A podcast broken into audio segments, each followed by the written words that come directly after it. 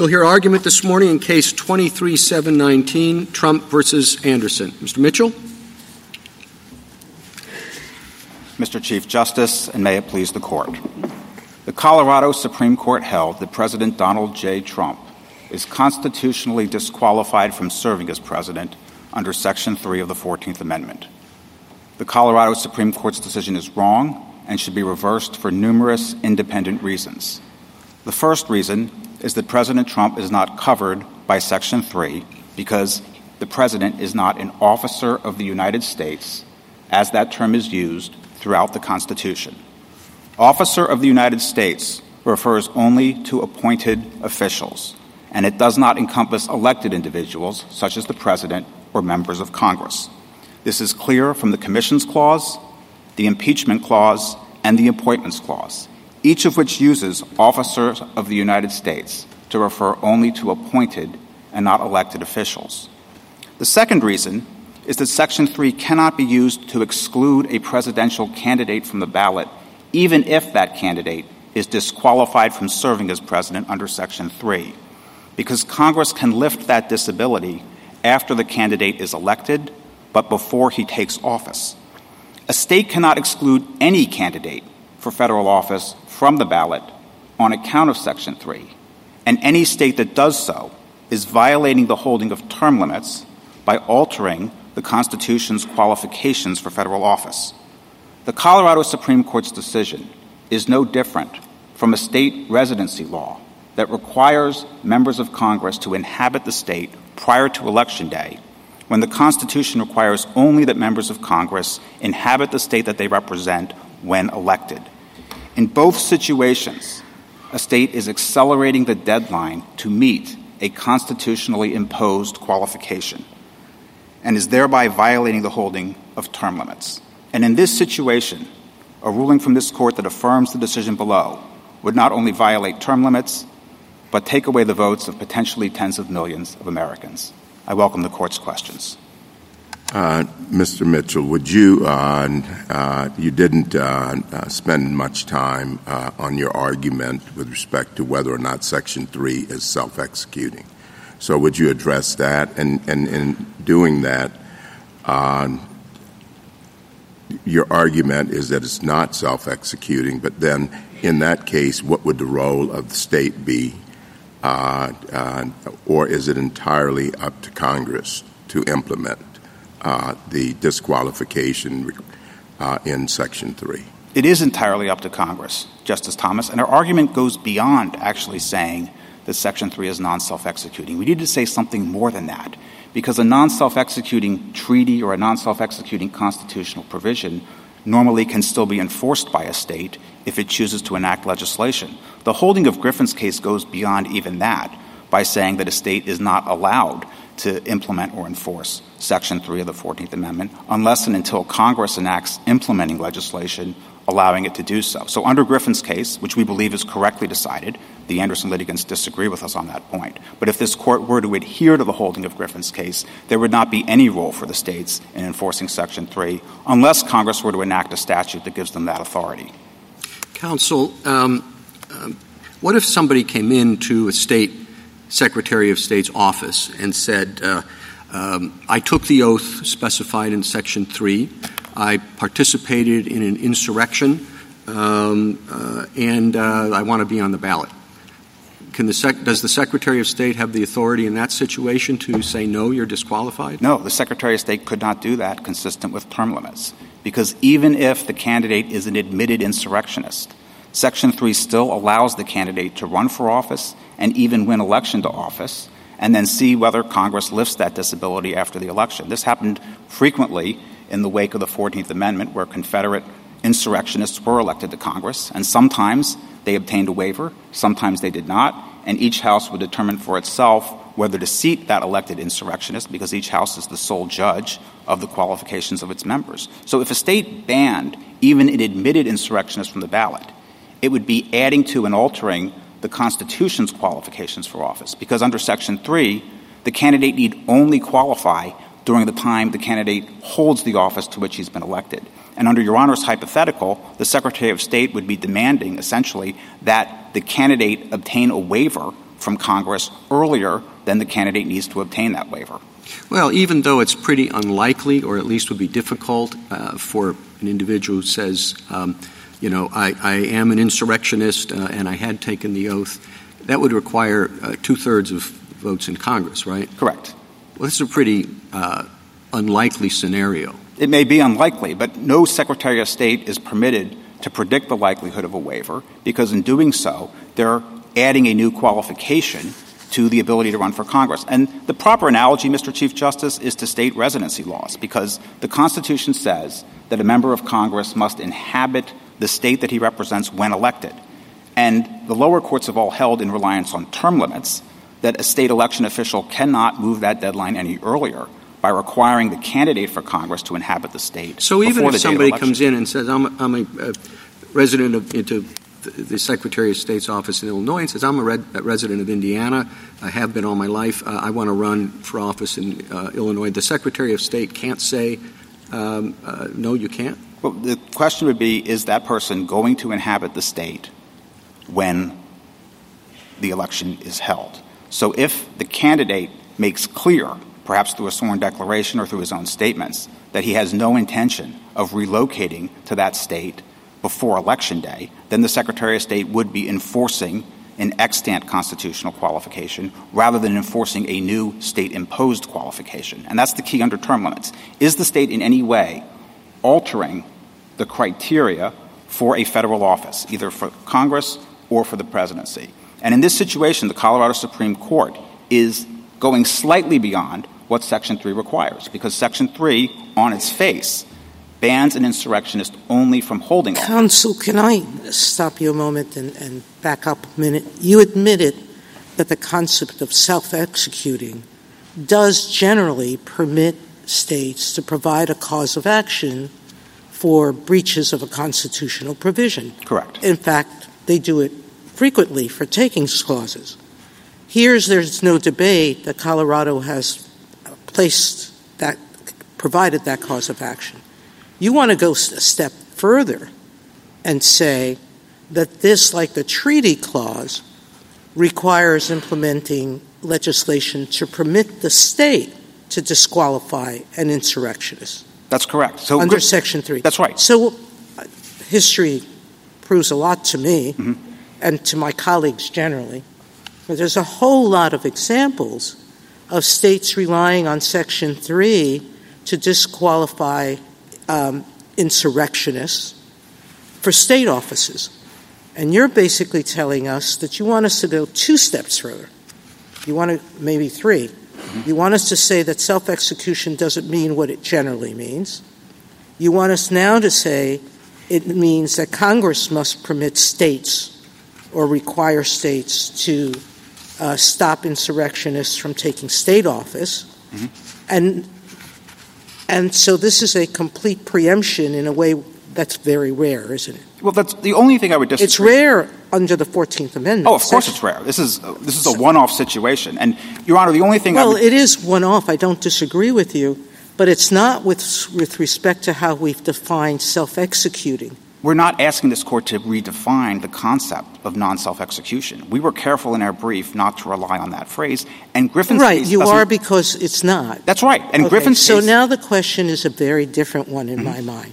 I understand what you're relying on, Griffin. Let's just be very clear. Right. Griffin was not a precedential Supreme Court decision. That's correct. All right? It was a circuit court decision by a justice who, when he becomes a justice, writes in the Davies case... Um, Uh, he assumed that Jefferson Davis would be ineligible to hold any office, particularly the presidency, and treated, and this is his words, mm-hmm. Section three as executing itself, needing no legislation on the part of Congress to give it effect. So you're relying on a non-presidential case by a justice who later takes back what he said. But the key point with Griffin's case and why it's an important precedent, despite everything Your Honor said, it is not a precedent of this Court. But Griffin's case provided the backdrop against which Congress legislated the Enforcement Act of eighteen seventy when it first provided an enforcement mechanism for yeah, Section three. Yeah, and it did away with it later. It did away with it later. But, at, but, but but that has nothing to say with respect to what Section three means. Can we get to the issue, which is, I think, uh, one that I go back to that I started with, um, and, and very briefly, what sense does it say that states can't enforce Section three against their own officials? Because I mean, I, I think lo- logically those are two separate issues in my mind. Can states enforce the Insurrection Clause against their own office holders, or can they enforce it against uh, federal officials, or can they enforce it against the president? Those are all three different questions in my mind. And the, the answer to all three of those questions turns on whether this court agrees with the holding of Griffin's case. If Griffin's case is the proper enunciation of the law, then a state cannot do any of the things Your Honor suggested unless Congress gives it authority to do so. So a non-presidential decision so, that relies on policy doesn't look at the language, doesn't look at the history, doesn't analyze anything than the disruption that such a suit would bring, you want us to credit as presidential. Because Congress relied on Griffin's case when it enacted the Enforcement Act of eighteen seventy and established... So, Mister Mitchell, if I may interrupt, but just to clarify, I mean, this sounds like your reply brief, where it sounds like you're not making a constitutional argument. You're really making a statutory preemption argument. And is that is that what you're doing here? You're not saying that the Constitution gives you this rule. It's the kind of combination of Griffin's case plus the way Congress acted after Griffin's case yes. that gives you the rule? That's exactly right, Justice Kagan, because we have implementing legislation. Congress took up the invitation provided by Griffin's case and established writs of quo warranto in the eighteen seventy Enforcement Act, later repealed them. The only enforcement legislation that's currently on the books is the insurrection criminal statute, Section twenty-three eighty-three.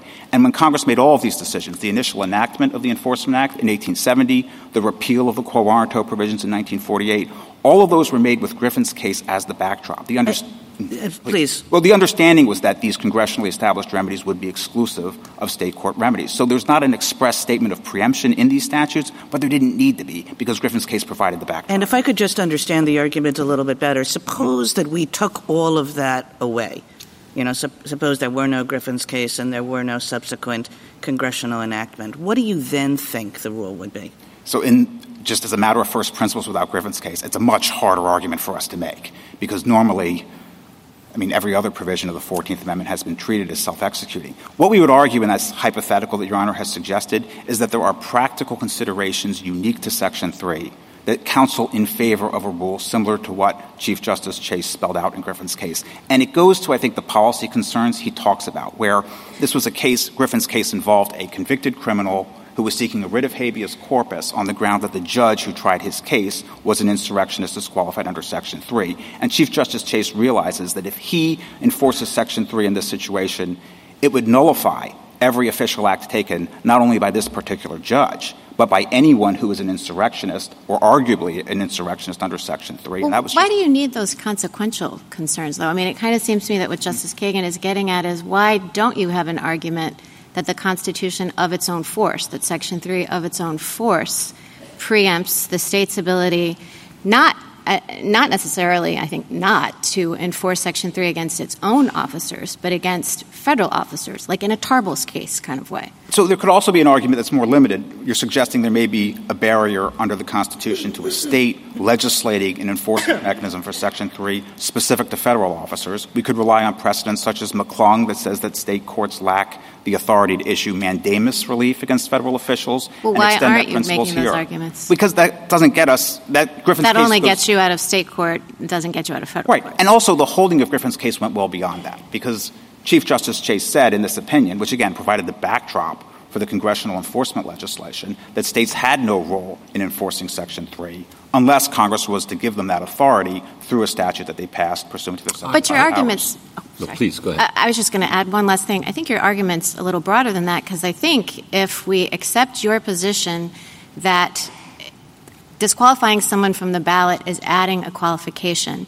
Really, our position is that Congress can't enact a statute that would allow Colorado to do what it's done either, because then Congress would be adding a qualification, which it can't do either. No, I don't agree with that, Justice Barrett. Congress is not bound by the holding of term limits.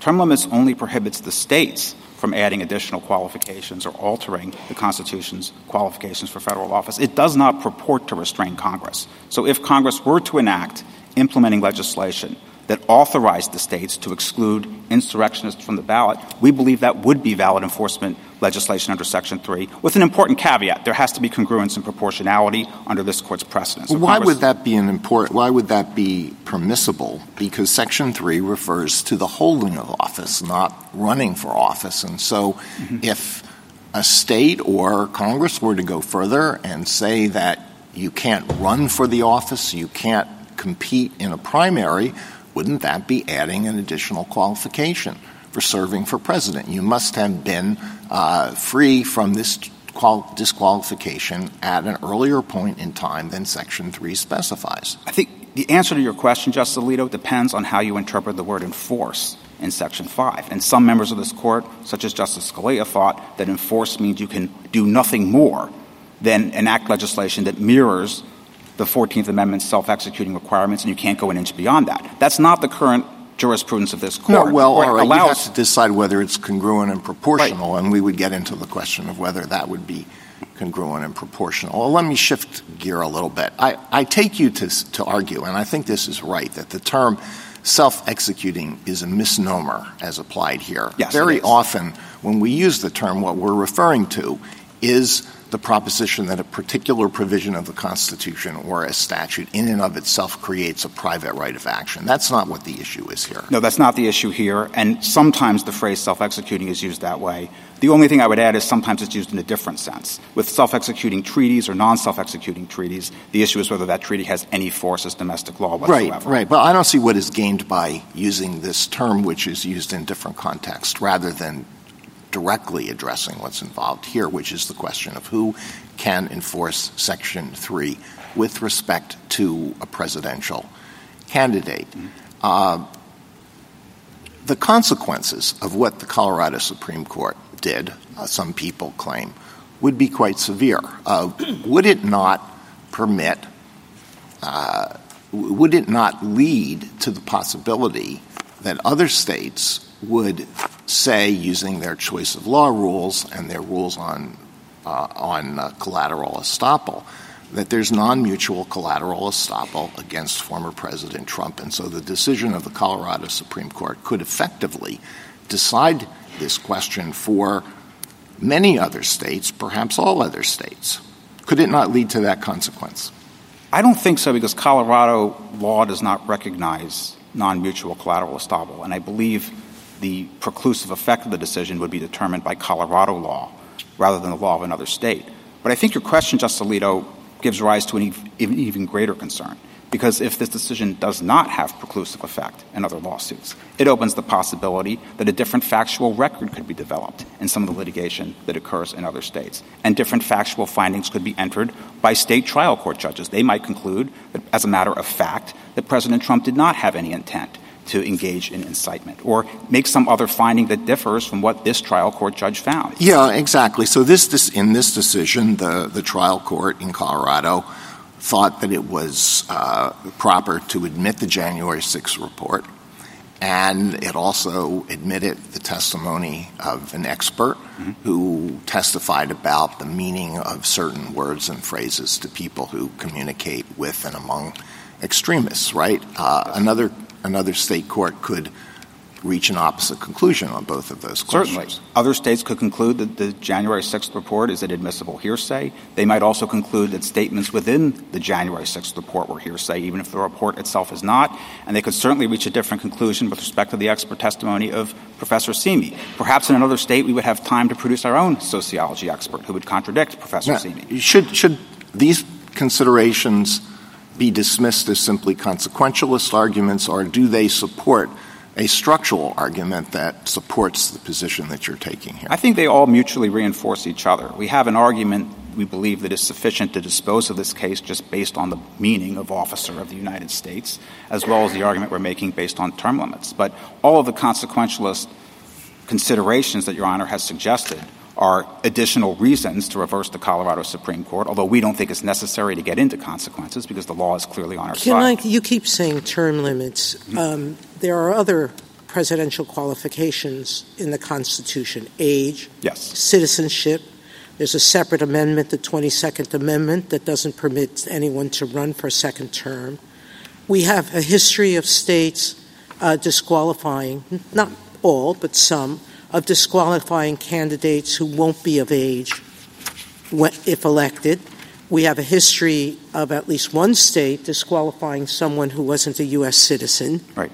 Um, is, are your arguments limited to Section three? Not quite. The question, Justice Sotomayor, is whether the state is violating term limits by adding to or altering the extant qualifications for the presidency in the Constitution. Now, the hypo- So you want us to say — I, I, I'm wondering why the term limits qualification is important to you. Because are, are you setting up so that if some president runs for a third term, that a state can't disqualify him from the ballot? Of course a state can disqualify him from the ballot, because that is a qualification that is categorical. It's not defeasible by Congress. So a state is enforcing the Constitution when it says you can't appear on our ballot if you've already served two terms as president. The same the goes, same if they're underage when elected, and the same if they're not a U S citizen. The same if they're not, well, the same if they're not a U S citizen for sure. The age is a little more nuanced, because you can imagine a scenario where the person is thirty-four years old at the time of the election, but he turns thirty-five before inauguration. Well, then the that would come not. up. That would probably come up to us at some point. Uh, the state would make a decision and say he's ineligible, and we would have to decide that question then. But my point is, um, so what?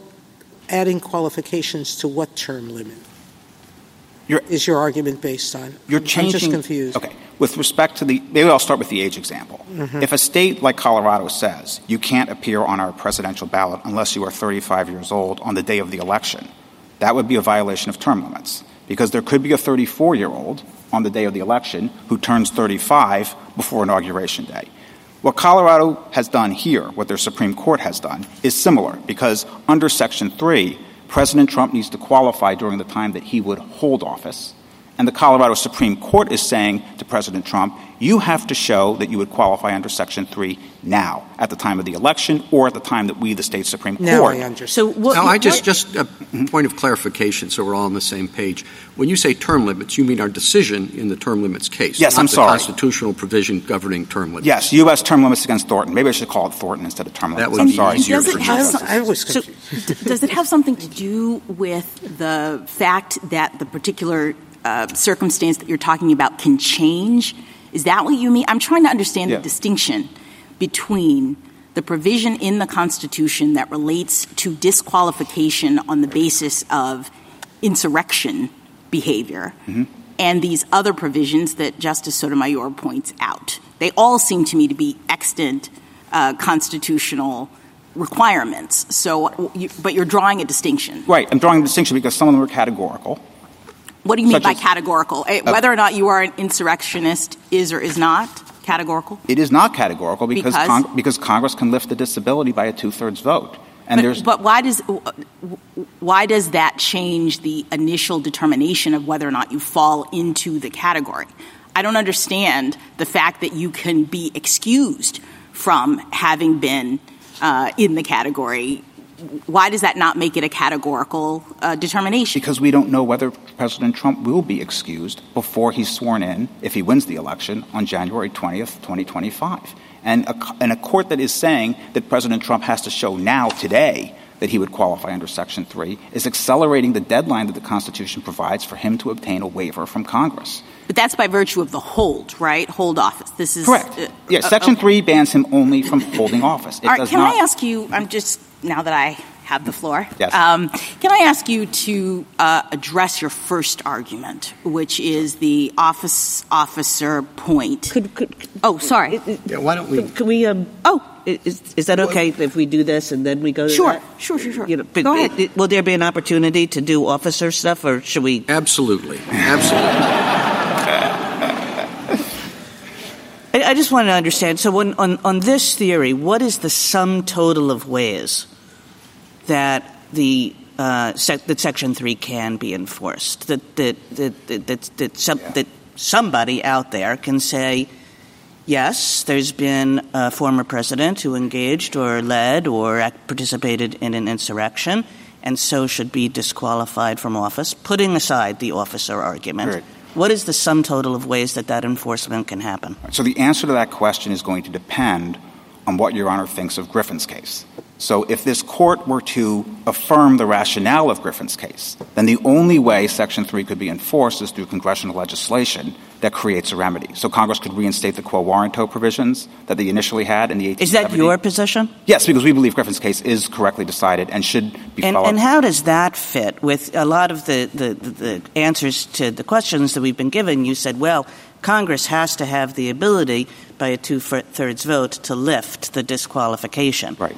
Um, but so, too, I, w- I would think that that uh, provision Would, would would be in some tension with what you just said. There, there is because some, if, yeah. if Congress has the ability to lift the vote by a two-thirds majority, then surely it can't be right that one house of Congress can do the exact same thing by a simple majority. Yeah, there certainly is some tension, Justice Kagan, and some commentators have pointed this out. Professor Bode and Professor Paulson criticized Griffin's case. Then I must very be sharply. right. Well, we don't think it's we don't think this problem is fatal because to us, the, the two-thirds provision that allows Congress to lift a disability is something akin to a pardon power, where Congress, through enforcement legislation, creates a mechanism by which the insurrectionist issue is to be determined by some entity. It could be the legislature. In the case of an elected member of Congress, each house has the ability to judge the qualifications of their members. Or if it's outside the situation of Congress, it would be whatever Congress enacts. So when it was the writs of quo warranto, each federal prosecutor had the authority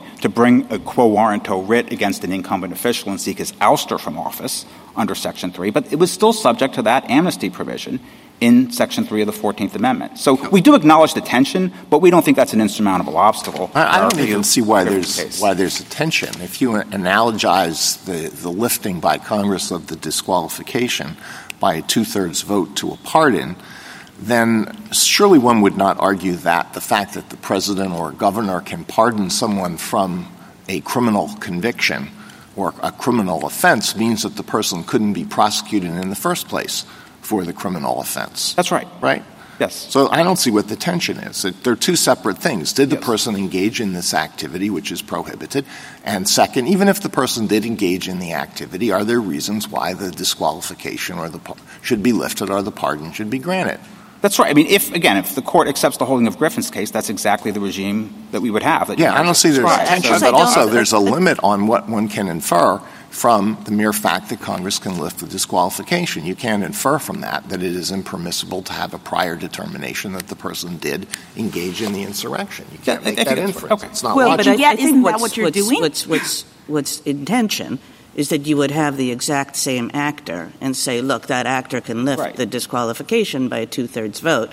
But you're saying only that actor can put the disqualification into effect in the first place, and it can do that by far less than two-thirds. It can do that just by a simple majority of one house. Or, you, or it could do that by doing nothing at all, if, if the holding of Griffin's case is correct, because just congressional yes, exactly. inaction but, would effectively but that means act that there will be, the only thing it takes yeah. to have no action right. is, you know, is, uh, you know, half plus one saying we don't feel like it. But that's why we tried to characterize our Griffin's case argument the way we did, where we rely on preemption doctrines as well. So we well, don't, have. Don't you think don't Griffin's case is also uh, relevant to trying to figure out what the original um, public meaning of Section three of the fourteenth Amendment is? It's by the Chief Justice of the United States a year after the fourteenth Amendment. That seems yes. to me highly probative of what the meaning or understanding of that language otherwise elusive language is. I do think it's probative, Justice Kavanaugh. We didn't rely too heavily on the point that you're making, partly because we have this other opinion from Justice Chase in the Jefferson Davis case. So that argument could potentially boomerang on us, which is why we didn't push it very hard in our briefing. But I think Thank Your you. Honor is right. This is I, why don't you finish your sentence? Just, and then it is, we'll it is relevant and probative for sure, but I think there is other evidence, too, that might perhaps undercut the usefulness of trying to characterize Griffin's case as completely emblematic of the original understanding. Now, why don't we move on to the officer uh, point? Certainly. And uh, Justice Jackson, I think you... Yes, yeah, so I had a question about it because you're making a textualist argument. Mm-hmm. And as I look at uh, Section three, I see two parts of the first sentence of Section three. Mm-hmm. Um, the first is a list of offices that a disqualified person is barred from holding. And the second are specific circumstances that give rise to disqualification. So first, am I right about seeing that there are two different things happening in the first sentence? Yes, of section? Okay. For sure. So are you arguing both in this case or just one? Are you arguing both that the office of the presidency should not be considered one of the barred offices mm-hmm. and that the pers- a person who previously took the presidential oath is not subject to disqualification?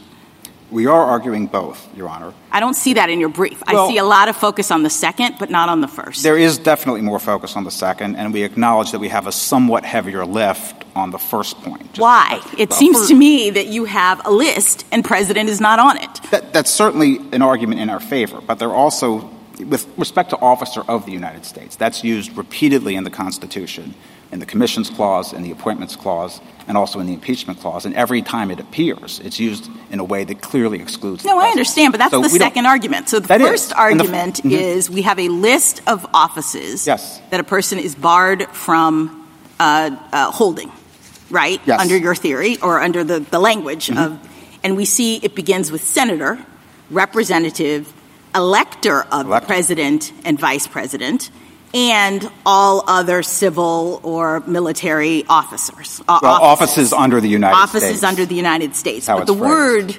president or vice president does not appear, uh, not appear specifically That's in right. that list. So I guess I'm trying to understand, are you giving up that argument, and no. if so, why? No, we're not giving it up at all. You're right. The president and the vice president are not specifically listed. But the Anderson litigants claim that they are encompassed within the meaning of the phrase office under the United States. And do you agree that that, that, that um, the framers would have put such a high and significant and important office, sort of smuggled it in through that catch-all no, phrase? We don't agree at all. That's why we're still making the argument that the presidency is excluded from the covered offices that are listed at the beginning of Section I'm, three. I'm sorry. Your brief says you didn't take a position um, on that point. I'm sorry. And your brief said, uh, I don't have the, the site, I, I apologize. Um, you don't affirmatively argue that point, I think is what your brief said. In the blue brief? Yes. Well, we certainly argued it in the reply brief, and I'll have to look um, at what we, how we phrased it. But we did point out in our opening brief that there are potential issues if this court were to rule on office under, because that phrase appears in other parts of the Constitution, including the Emoluments Clause, the Impeachment Disqualification Clause. Would we necessarily have clause. to say, I mean, I thought, I thought the point was mm-hmm. that Section three was unique, that there was something happening with Section three that could explain why certain offices were left off or whatnot. Perhaps, but there are also implications from other parts of the Constitution, which really help us on the officer of the United States argument in that second part of Section three, but somewhat cut against us when it comes to office under the United States. And the Anderson litigants point this out in footnote nine in the red brief, where they say if this court were to say the presidency is an excluded office under the United States, that could imply, for example, the president is not covered by the emoluments. Mister Mitchell, yes. is stepping back on this, mm-hmm. a, a lot hinges on the difference between, in your argument, between the term office and officer. Yes. And I, I guess I'm wondering, what theory do you have from an original understanding or a textualist perspective, mm-hmm. why those two terms so closely related would carry such different weight? Because it's clear from the constitutional text that there are officers that do not hold offices under the United States, for example, the Speaker of the House, and the president pro tempore, they're described as officers in Article one who are chosen by the legislature. They also have to be officers if they're able to be covered by the Presidential Succession Act, because under the Constitution, only officers can serve when there's a vacancy in both the presidency and the vice presidency. So they're officers, but they're not offices under the United States because of the Incompatibility Clause, which says that if you're a member of Congress, you cannot simultaneously hold an office under the United States. So that provision of the Constitution clearly demonstrates that I, members I, of Congress can't hold offices. I, I appreciate that yes. response. Is, is there anything in the original drafting, history, discussion that you think illuminates why that distinction would carry such profound not, weight? Not of which we're aware. So these are textual inferences that we're drawing yeah. from constitutional structure, intratextualist analysis. Yeah. But we aren't relying necessarily on the thought processes of the people who drafted these provisions because they're unknowable, but even if they were knowable, we're not sure they would be relevant in any event because this language, especially in Section three, was enacted as a compromise. There were certainly radical Republicans who wanted to go much further. If you look at some of the earlier drafts that were proposed, some people wanted to ban all insurrectionists from holding office, regardless of whether they previously swore an oath. Some people wanted to go further and ban them even from voting. Thank you. Uh, thank you, counsel. I just have one mm-hmm. very technical question. Uh, the statute in eighteen seventy, um, if, if it were still in effect, would require you to uh, modify your arguments uh, slightly.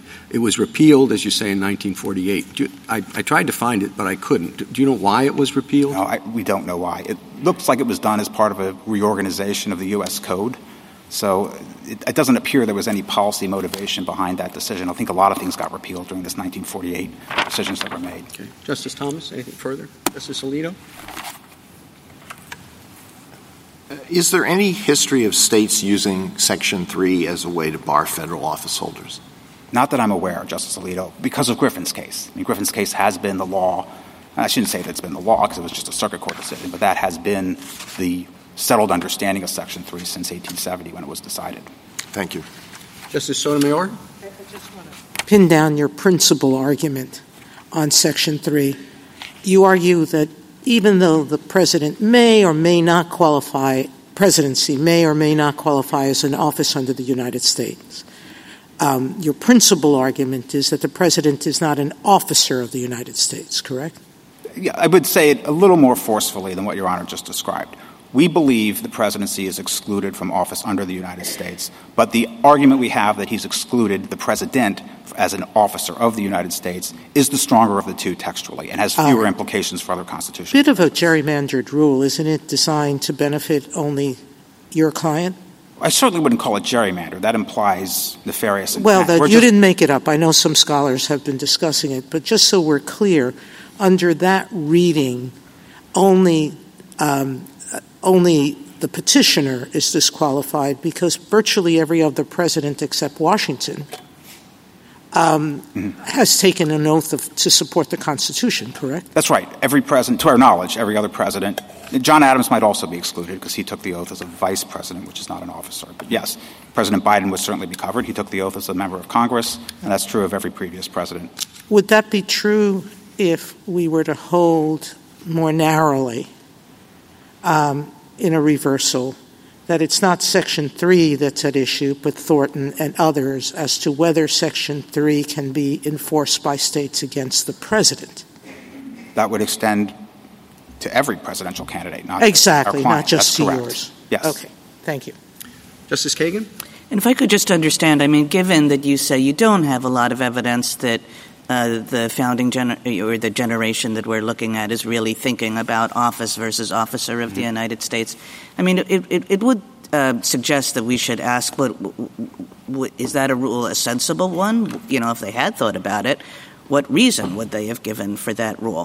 And it does seem as though there uh, there's no particular reason, and you can think of lots of reasons for the contrary, right. to say that the only people who have engaged in insurrection, who are not disqualified from office, are um, presidents who have not held high office before. Why would that rule exist? Yeah. I don't think there is a good rationale, given that this was compromised legislation. And sometimes this happens with statutory compromises and even constitutional compromises. There's an agreed-upon set of words that can pass both houses of Congress.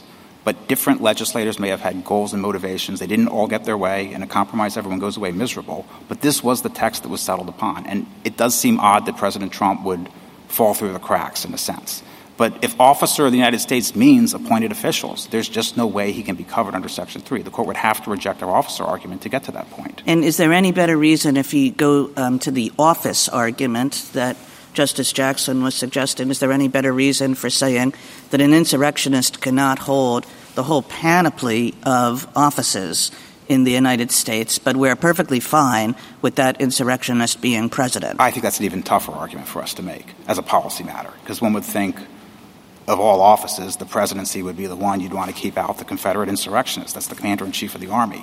So, again, that's why we're leaning more on the officer of argument than the office under. We're not conceding office under, but we definitely have the stronger textual case and structural case on officer of the United States. Thank you. Thanks.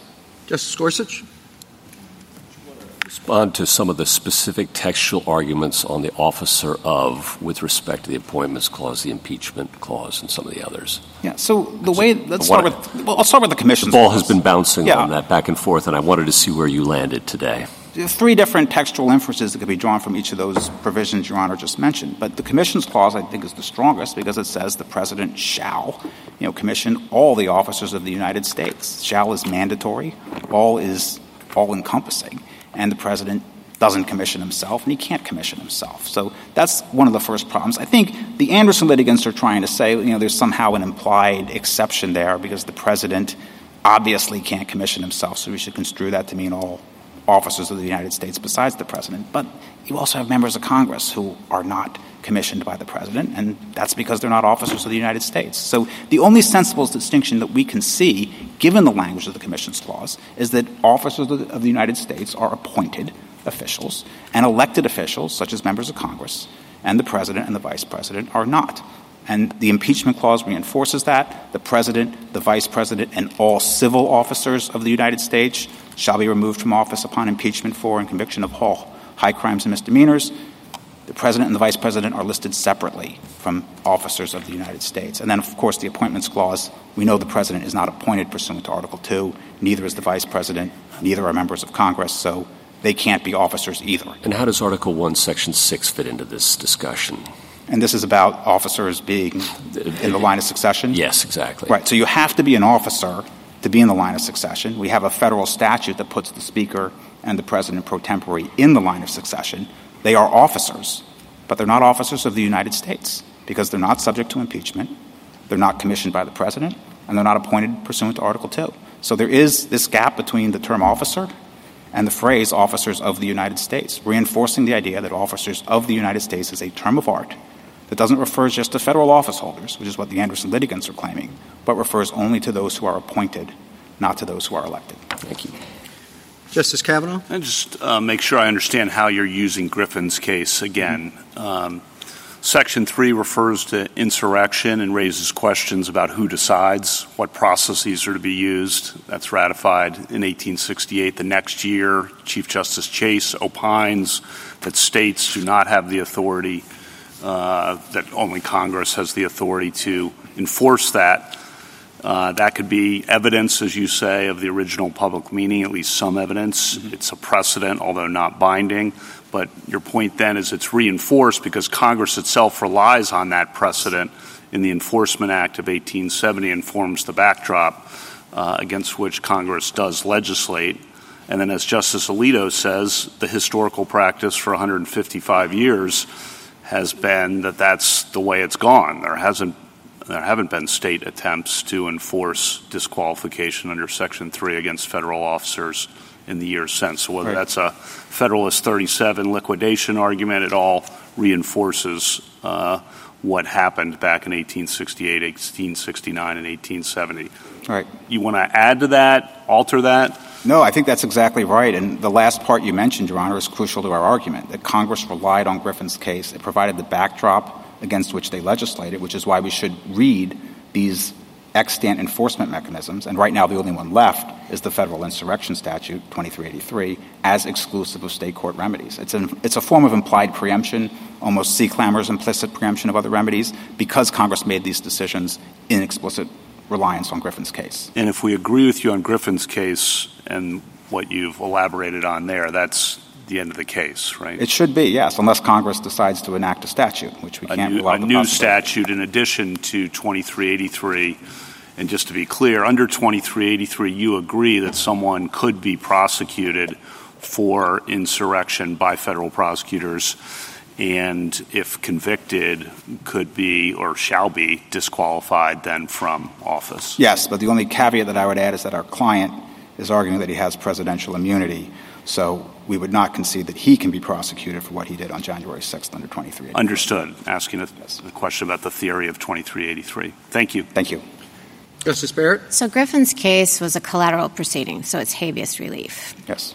Could Griffin have – so even if Section three is not a basis for collateral relief in habeas, which was new at the time, could Griffin have raised at his trial or in direct appeal the argument that Sheffy, Judge Sheffy, you know, you can't legitimately sit or constitutionally sit on my case because you're an insurrectionist and you're disqualified? Could he have won then? No. Why? Not if, not if Griffin's case is correct. So a court would have to reject the rationale of Griffin's case to accept what Your Honor is suggesting. Well, why? Like I said, Griffin's case, I mean, I think there's some language that might be a little bit broad, mm-hmm. but at bottom, Griffin's case is about a collateral habeas proceeding. And Griffin had brought his case after the fact. He needed a cause of action. Why wouldn't it work in a trial for him to challenge Sheffy's constitutional ability to adjudicate his case? What Griffin's case holds is that only Congress can provide the means of enforcing Section three. And under Your Honor's hypothetical, Congress has not enacted any such statute that would give Mister Griffin the right to raise those types of arguments at his trial. So he would have to await legislation from Congress. Okay, let's assume that I disagree with you about the officer argument. So Section three covers President Trump. Um, let's say that Congress enacts a quo warranto um, provision that would allow a, a state, or I guess it doesn't really matter for this purpose, even, even a federal prosecutor, to bring such an action against him to remove him from office mm-hmm. in the quo warranto way. Wouldn't that be in some tension with impeachment? He would be extracted from office outside of the process of impeachment. Couldn't then President Trump simply say, well, the only way to get me out of office is the impeachment process and not this quo warranto action? So I don't know how that would play out, because the quo warranto actions that were brought, that I'm aware of, under the eighteen seventy Enforcement Act were brought against state officials. And Your Honor's impeachment hypothetical would apply not only to the president, but any federal officer of the United States. I know. So I don't know how that played out in the courts and whether anyone ever tried to argue that impeachment was the exclusive remedy for— Well, I don't think anybody did argue it. I guess what I'm asking is, you know, you said it's Congress's exclusive province, and yes. you also said that it has to apply, you know, after one is holding office, is elected. And I'm asking whether then the implication of your argument is that Congress could not enact such a provision that applied against federal office holders that were covered by Section three as opposed to state ones. I believe they could. And the Impeachment Clause says that the president, the vice president, and all civil officers of the United States shall be removed from office upon impeachment and conviction. But it doesn't say that's the only way you can remove them. I mean, Congress can defund a position, and effectively it's not quite the same as formal removal. But uh, the other relevant precedent is Stewart against Laird, when the Jeffersonians repealed the Midnight Judges Act and abolished all of these positions for federal judges. And some people thought that was unconstitutional because they thought the only way you could eliminate federal judges was through impeachment. But Chief Justice Marshall upheld that statute. So that, to me, is a relevant precedent showing that impeachment is not the only way to get rid of a federal official. Okay, let me just ask one question, and this is just a point of clarification. Um, does President Trump have any kind of due process right here? I mean, I'm, I'm wondering, this kind of goes not to the cause of action point or the preemption point, but more to the question of what procedures he might have been entitled to. You don't make the argument that he was entitled to any, nor did I see the argument that he had any kind of constitutionally protected right to ballot access so that he was, you know, and constitutionally entitled to an opportunity to be heard. Is that right? We had no due process right? We made that argument below. We did not make that in our briefs to this court for several reasons. I mean, Your Honor's, I think, suggesting, and this is correct, that the proceedings below, to put it charitably, were highly irregular. Well, I wasn't it, suggesting that. I was just I'm sorry. asking. The question yeah. seems to suggest that there might be due process issues, but we didn't develop that argument in this court for several reasons. Winning on due process doesn't really do as much for our client as the other arguments that we've made, because that would be a ruling specific to this particular proceeding in the state of Colorado and would leave the door open for Colorado to continue on remand to exclude him from the ballot. Okay. Thank you. Justice Jackson? To um, whether the presidency is one of the barred offices, I, I guess I'm a little surprised at your response to Justice Kagan, because I thought that the history of the fourteenth Amendment actually provides the reason for why the presidency may not be included. And by that I mean um, I didn't see any evidence that the presidency was top of mind for the framers when they were drafting uh, Section three, because they were actually dealing with a different issue.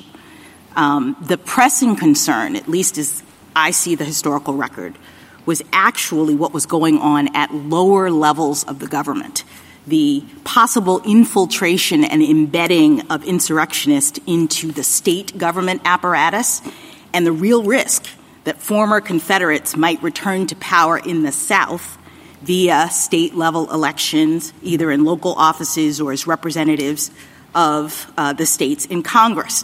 And that's a very different lens. If your concern is trying to make sure that these people don't come back through the state apparatus and control the government in that direction, seems to me very different than the worry that an insurrectionist will seize control of the entire national government through the presidency. And so I just am uh, surprised that you would, given the text of This, the, the provision and the historical context that seems to demonstrate that their concern or their focus was not about the presidency. Mm-hmm. I just don't understand why you're giving that argument up. There, there is some evidence to suggest that. Justice. Uh, is there any but, evidence to suggest that the presidency was what they were focused on? There is some evidence of that. There were people saying we don't want Jefferson Davis to be elected president. And there was also one of the drafts of Section three specifically mentioned the presidency and the vice presidency. But it wasn't, the, fi- but it wasn't the final It, it wasn't the final so – it wasn't – yes, right. I'm sorry. It wasn't the final enactment, but it does show that there was some concern by some people about – Confederate insurrectionists ascending to the presidency. And we didn't want to make a law office history type argument where we just look at the historical evidence and pick the evidence that we like and interpret it tendentiously, because the other side can come back with us and throw this countervailing evidence back in our face. So we wanted to focus more on the text of the Constitution, because this was ultimately a compromise provision that was enacted in Section three. All right. And let me ask you another mm-hmm. question about um, the states, because you have forcefully made an argument about the states not being inf- uh, able to enforce Section three. Mm-hmm. So if we agree with you on that, mm-hmm. um, what happens next? I mean, I thought you also wanted us to end the litigation. Um, so is there a possibility that this case continues in federal court if that's our conclusion? I don't see how it could, unless Congress were to enact a statute in response to this court's decision. So your point so, is that it would we would have to say congressional enacting legislation um, is necessary for either state or federal enforcement. That's correct. All right. Final question. Um, the Colorado Supreme Court concluded that the violent attempts of the petitioner's supporters uh, in this case to halt the count uh, on January sixth qualified as an insurrection. Uh, as defined by Section three, and I read your opening brief to accept uh, that those events counted as an insurrection, um, but then your reply seemed to suggest that they were not. So wh- what is your position oh, as to that? We, we never accepted or conceded in our opening brief that this was an insurrection. What we said in our opening brief was President Trump did not engage in any act that can plausibly be characterized as insurrection. All right, so why would this not be an insurrection? What is your argument that it's not? Your reply brief says that it wasn't because, I think you say, um, it did not involve an organized attempt to overthrow right. the government. So that's one of many reasons. But for an insurrection, there needs to be an organized, concerted effort to overthrow the government of the United States through violence. And this and so riot the point that occurred, is that a chaotic effort to overthrow the government is not an insurrection? No, we didn't concede that it's an effort to overthrow the government either, Justice Jackson. Right? None of these criteria were met. This was a riot. It was not an insurrection. The events were shameful, criminal, violent, all of those things, but it did not qualify as insurrection as that term is used in Section three. Thank you. Because, thanks. Thank you, counsel. Thank you. Mister Murray. Mister Chief Justice, and may it please the Court, we are here because for the first time since the War of eighteen twelve, our nation's capital came under violent assault. For the first time in history, the attack was incited by a sitting President of the United States to disrupt the peaceful transfer of presidential power. By engaging in insurrection against the Constitution, President Trump disqualified himself from public office. As we heard earlier, President Trump's main argument is that this court should create a special exemption to Section three that would apply to him and to him alone. He says Section three disqualifies all oath-breaking insurrectionists except a former president who never before held other state or federal office. There is no possible rationale for such an exemption, and the court should reject the, fr- the, the claim that the framers made an extraordinary mistake. Section three uses deliberately broad language to cover all positions of federal power requiring an oath to the Constitution. My friend relies on a claimed difference between an office under and an officer of the United States, but this case does not come down to mere prepositions. The two phrases are two sides of the same coin, referring to any federal office or to anyone who holds one. President Trump's other arguments for reversal ignore the constitutional role of the states in running presidential elections. Under Article two and the tenth Amendment, states have the power to ensure that their citizens' electoral votes are not wasted on a candidate who is constitutionally barred from holding office. States are allowed to safeguard their ballots by excluding those who are underage, foreign-born, running for a third presidential term, or, as here, those who have engaged in insurrection against the Constitution in violation of their oath. I welcome the Court's questions. Uh, do you have uh, contemporaneous examples? Um, and by contemporaneous, I mean uh, shortly after the adoption of the fourteenth Amendment. Where the states uh, disqualified national candidates, not its own candidates, but national candidates. The only example I can think of, Justice Thomas, is the example of Governor uh, of of uh, Congressman Christie, who was elected in Georgia in, I believe, eighteen sixty-eight, and the governor of Georgia refused or, or decla- declined to certify the results of that election because Mister Christie was disqualified.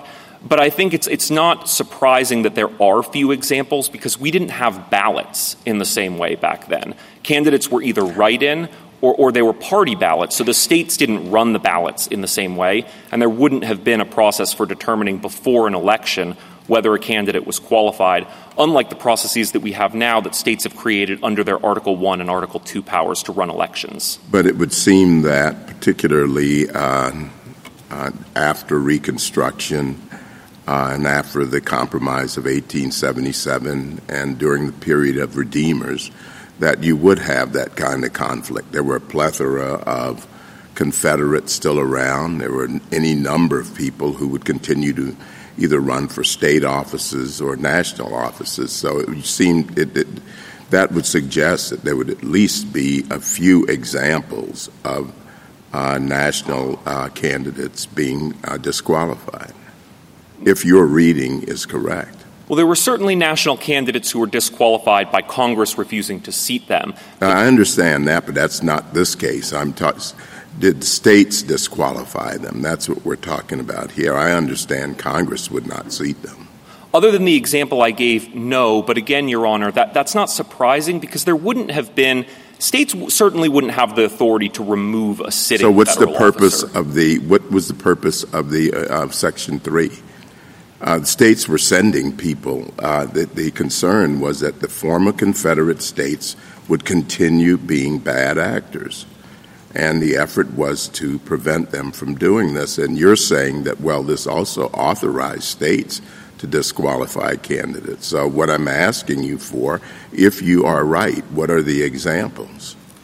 Well, Your Honor, the examples are states excluded many candidates for state office, individuals holding state offices. We have a number of published cases of, of states considering that. I understand that. I, I understand the states controlling state uh, elections and state positions. What we are talking about here are national candidates. Uh, the I understand. Uh, you look at Foner or Foote, Shelby Foote, or McPherson, they all talk about, of course, the conflict after the Civil War. And there were people who felt very strongly about uh, retaliating against the South, the radical Republicans. Uh, but they did not think about authorizing the South to disqualify national candidates. And that's the argument you're making. And what I would like to know is, you give, is uh, do you have any examples of this? Many of those historians have filed briefs in our support in this case, making the point that the, the, the idea of the fourteenth Amendment was that both states and the federal government would ensure rights, and that if states failed to do so, the federal government certainly would also step in. But I think the reason why there aren't examples of states doing this is an idiosyncratic one of the fact that elections worked differently back then. States have a background power under Article two and the tenth Amendment to run presidential elections. They didn't use that power to police ballot access until about the eighteen nineties. And by the eighteen nineties, everyone had received amnesty and these issues had become moot. So I don't Counsel, think the history like tells us. Sort of look at Justice Thomas's question sort of from the thirty thousand foot level. I mean, the whole point of the fourteenth Amendment was to restrict state power, right? States uh, shall not abridge privileges, immunity. They won't deprive people of property without due process. Um, they won't deny uh, equal protection. And on the other hand, it augmented federal power under Section five. Congress has the power to enforce it. So wouldn't that be the last place that you'd look for authorization for the states, including Confederate states, uh, to enforce implicitly authorized, to enforce the presidential election process? That that seems to be a position that is at uh, at war with the whole thrust of the fourteenth Amendment and very ahistorical. No, Your Honor. First, we would locate the state's authority to run presidential elections not in the fourteenth Amendment, but in Article two. And that power is nearly plenary to determine. Yeah, but you're relying on – you have no reliance on Section three. Is that what you're saying? No, Your Honor. Certainly we have reliance on Section three insofar as Article two gives states this broad power to determine how their electors are selected, and that broad power implies the narrower power to enforce federal constitutional qualifications. Well, but the like narrower power you're looking for is the power of disqualification, right? That is a very specific power in the fourteenth Amendment, and you're saying that was implicitly extended to the states under a clause that doesn't address that at all. We would say that nothing in the fourteenth Amendment takes away from the states their broad and nearly plenary power to determine the manner of selecting their electors in the manner that they see fit. As this court said in Chiafalo, that power is nearly plenary unless something in the Constitution tells states they can't do it. And, and the structure of the fourteenth Amendment certainly was intended to expand federal power and certainly to restrict state power in some ways. But states are bound to enforce and apply, for example, Section one of the fourteenth Amendment. And so it, it's hard to see why states wouldn't be similarly bound or at least authorized. That's, that's not greater includes the lesser argument. The, the states have the power, the legislature has the power to choose electors, granted. Uh, but just because there's one authorized means in the Constitution to a particular end does not mean that there's any means to that end. And so I think you're taking that electors argument and bringing it into Section three where, as the Chief Justice says, there's just no his- – and Justice Thomas, there's no historical evidence to support kind of the theory of Section three nor the overall uh, – to explain the overall structure of, of the fourteenth Amendment.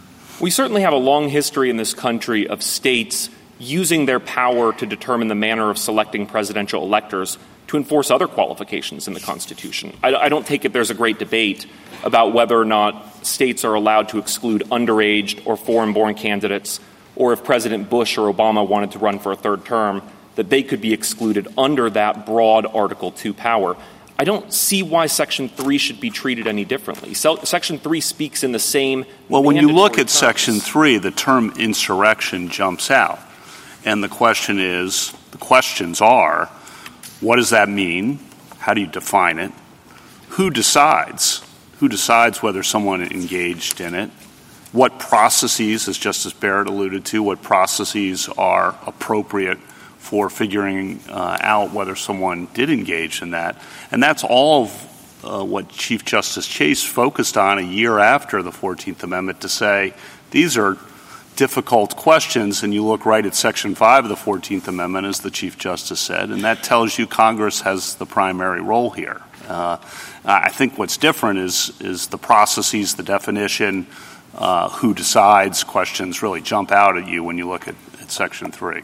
Your response to that? Well, certainly, Justice Kavanaugh, there has to be some process for determining those questions. And then the question becomes, does anything in the fourteenth Amendment say that only Congress can create that process? And, and Section five very clearly is not an exclusive provision. It says Congress shall have power. But maybe and, put m- most boldly, I think that the question that you have to confront is why a single state should decide who gets to be president of the United States.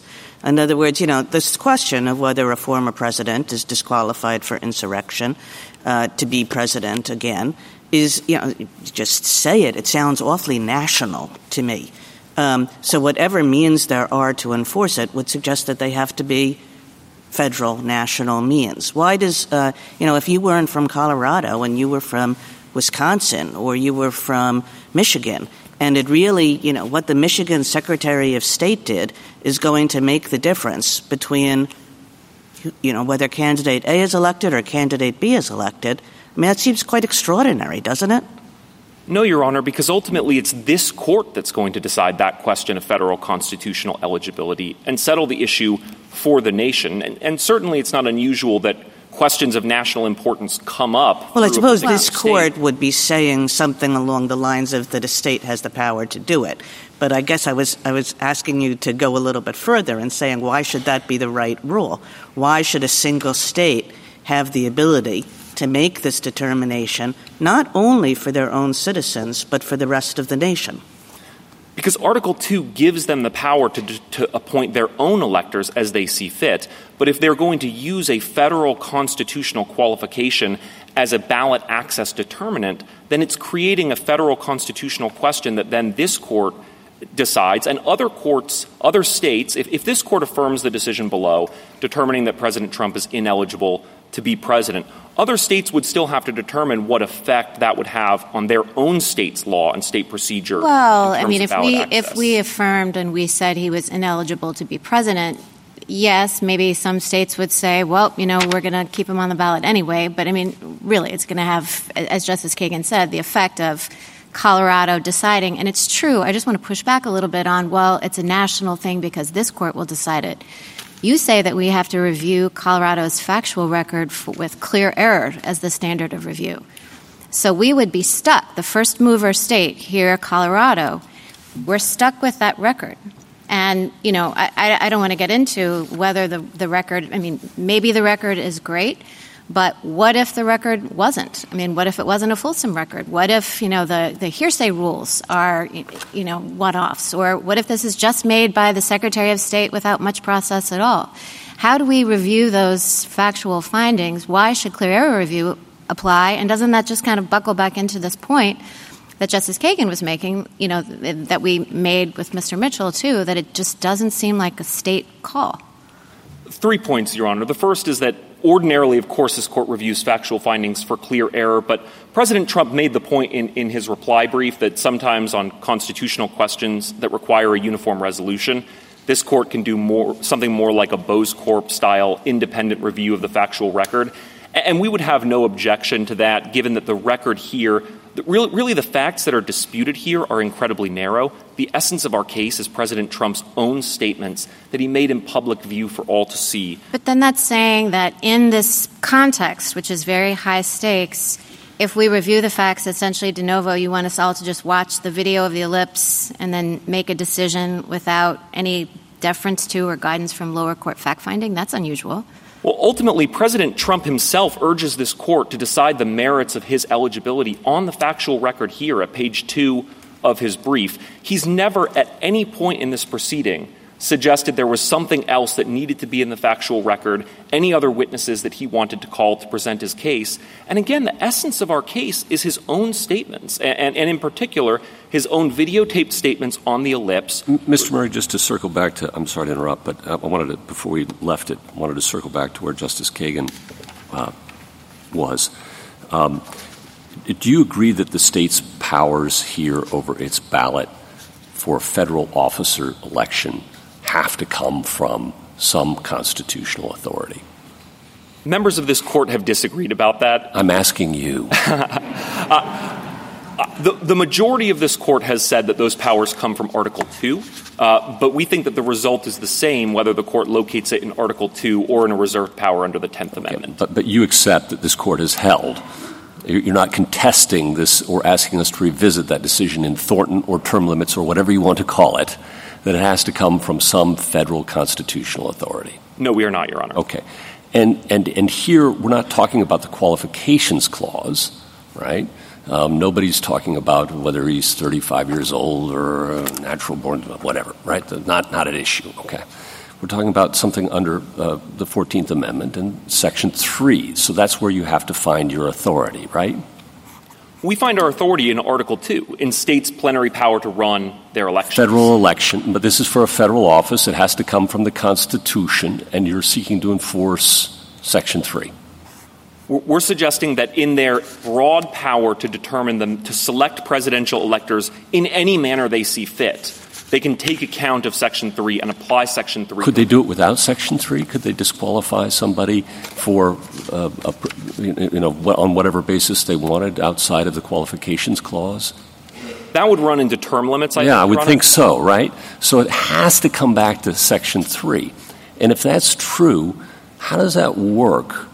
Given that Section three speaks about holding office, not who may run for office. It was a point Mister Mitchell was making earlier, and I just wanted to give you a chance to respond to it, because it seems to me that, that you know, that, that you're asking to enforce in an election some, uh, uh, context a, a provision of the Constitution that speaks to holding office. So it's different than the Qualifications Clause, which is all about who can run and then serve, yeah. I don't know that it is different. Okay. Other qualifications for office similarly talk about eligibility for the office. There's nothing unconstitutional about a thirty-year-old trying to get on the ballot. Except for this disability can be removed, right, under Section three. That's what's different about it. So thoughts on that? Well, the fact that there's an extraordinary provision for removing the disability does not negate the fact that the disability exists today, and it's existed since January sixth, twenty twenty-one, when President Trump engaged in insurrection against the Constitution. So were his actions after that date, before he left office, ultra vires? Is that, is that the, where your theory leads? Well, that would raise the separate question of whether one can collaterally attack the actions of a de facto officer. And that may be the one place in Griffin's case at the very end where we would agree, which is which is when Justice Chase said, I've talked to my Supreme Court colleagues, and we unanimously agree uh, that you can't collaterally attack all official all actions of an officer who's holding, who's in fact holding the position. All right, under but, Section. But just circle back to where we started, right? That this is uh, Section three, your authority has to come from there, and it's about holding office, and it's a particular kind of disability that can be removed by Congress, and it's the only one like that, right? They can't remove age or citizenship. How should that inform our thoughts about a state's efforts to regulate the ballot for a federal office? The colloquy that my friend had with Justice Alito earlier, I think, is illustrative here. The fact that Congress has an extraordinary removal power does not negate that the disability exists today and exists indefinitely into the future, much like the fact that Congress, that the president can pardon somebody for a criminal conviction doesn't make that conviction somehow somehow contingent. And, and I would note that if President Trump were appointed to an office today, if he were appointed as a state judge, he could not hold that office, which shows that the disability exists now. And, and the fact that Congress has a power to remove the disability doesn't negate the present qualification, nor does it implicitly bestow on President Trump a constitutional right to run for offices that he cannot hold in violation of state law and state procedure under Article two. In fact, there was a, uh, a congressional action to permit Confederate officers uh, or people who supported the Confederacy to hold office before the fourteenth Amendment, correct? So there must have been a thought that there was a, a pre-existing disqualification. That's absolutely right. There were a flood of amnesty requests even before Section three went into effect, because everybody understood at the time that those people would be disqualified the moment that Section three was enacted forever unless they received amnesty. Counsel, what do you do with the what I would seem to me to be plain consequences of your position? If Colorado's uh, position is upheld, surely there will be disqualification proceedings on the other side, and some of those will succeed. Some of them will have different standards of proof. Some of them will have Uh, uh, different rules about uh, evidence. Maybe the Senate report won't be accepted in others because it's hearsay. Uh, maybe it's beyond a reasonable doubt, whatever. In very quick order, I would expect, um, although my predictions have never been correct, uh, I would expect that uh, you know, a goodly number of states will say, uh, whoever the Democratic candidate is, you're off the ballot, and others Uh, the, for the Republican candidate, you're off the ballot, and it'll come down to just a handful of states that are going to decide the presidential election. That's a pretty daunting consequence. Well, certainly, Your Honor, the fact that there are potential frivolous applications of a constitutional provision isn't a reason— Well, no, hold on. I mean, you might think they're frivolous, but probably the people who are bringing them may not think they're frivolous. Um, insurrection is a broad Uh, broad term. And if there's some debate about it, I suppose that will go into the uh, decision, and then eventually what we would be deciding, uh, whether uh, there was an insurrection when one president did something as opposed to when somebody else did something else. And what do we do? Do we wait until near the time of uh, uh, counting the ballots and sort of go through which states uh, are valid and which states aren't? There's a reason Section three has been dormant for one hundred fifty years, and it's because we haven't seen anything like January sixth. Since Reconstruction. Insurrection against the Constitution is something extraordinary. It seems and to me you're avoiding the question, which is other states may have different views about what constitutes insurrection. And now you're saying, well, it's all right because somebody, presumably us, are going to decide, well, they said they thought that was an insurrection, but they were wrong. And maybe they thought it was right. And we'd have to develop rules for what constitutes an insurrection. Yes, Your Honor, just like this Court interprets other constitutional provisions, this Court can make clear that an insurrection against the Constitution is something extraordinary. And in particular, it really requires a concerted group effort to resist through violence, not some ordinary application of state or federal law, but the functions mandated by the Constitution. On, on your point itself. That it's been dormant for one hundred fifty-five years, I think the other side would say the reason for that is Chief Justice Chase's opinion in eighteen sixty-nine in Griffin's case, to start, which says that Congress has the authority here, not the states. That's followed up by the Enforcement Act of eighteen seventy, in which Congress acts upon that understanding, which is followed, and there's no history contrary in that period, as Justice Thomas pointed out. There's no history contrary in all the years leading up to this of states exercising such authority. I think the reason it's been dormant is because there's been a settled understanding that Chief Justice Chase, even if not right in every detail, was essentially right, and the branches of the government have acted under that settled understanding for one hundred fifty-five years. And Congress can change that. And Congress does have Section twenty-three eighty-three, of course, the Insurrection Act uh, criminal statute, but Congress could change it, but they have not in one hundred fifty-five years in relevant respects for what you want here today, at least. No, Justice Kavanaugh. The reason why it's been dormant is because by eighteen seventy-six, essentially all former Confederates had received amnesty, and we haven't seen anything like an insurrection since then. I'd like to address your point. Well, uh, you can know, I go to that point? After the uh, – Justice Alito? I don't know how much we can infer from the fact that we haven't seen – anything like this before, and therefore conclude that we're never, we're not going to see something in the future.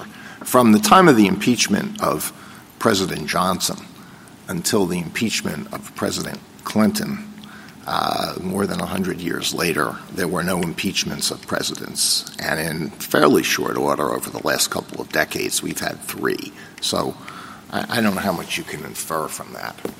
Certainly, but if this Court affirms, this Court can write an opinion that emphasizes how extraordinary insurrection against the Constitution is and how rare that is, because it requires an assault not just on the application of law, but on constitutionally mandated functions themselves, like we saw on January sixth, a coordinated attempt to, to disrupt a function mandated by the twelfth amendment and essential to constitutional transfer. Well, let me ask you a question power. about whether the power that you've described as plenary really is plenary. Uh, suppose that the outcome of an election for president comes down to the vote of a single state, how the electors of the vote of a single state are going to vote.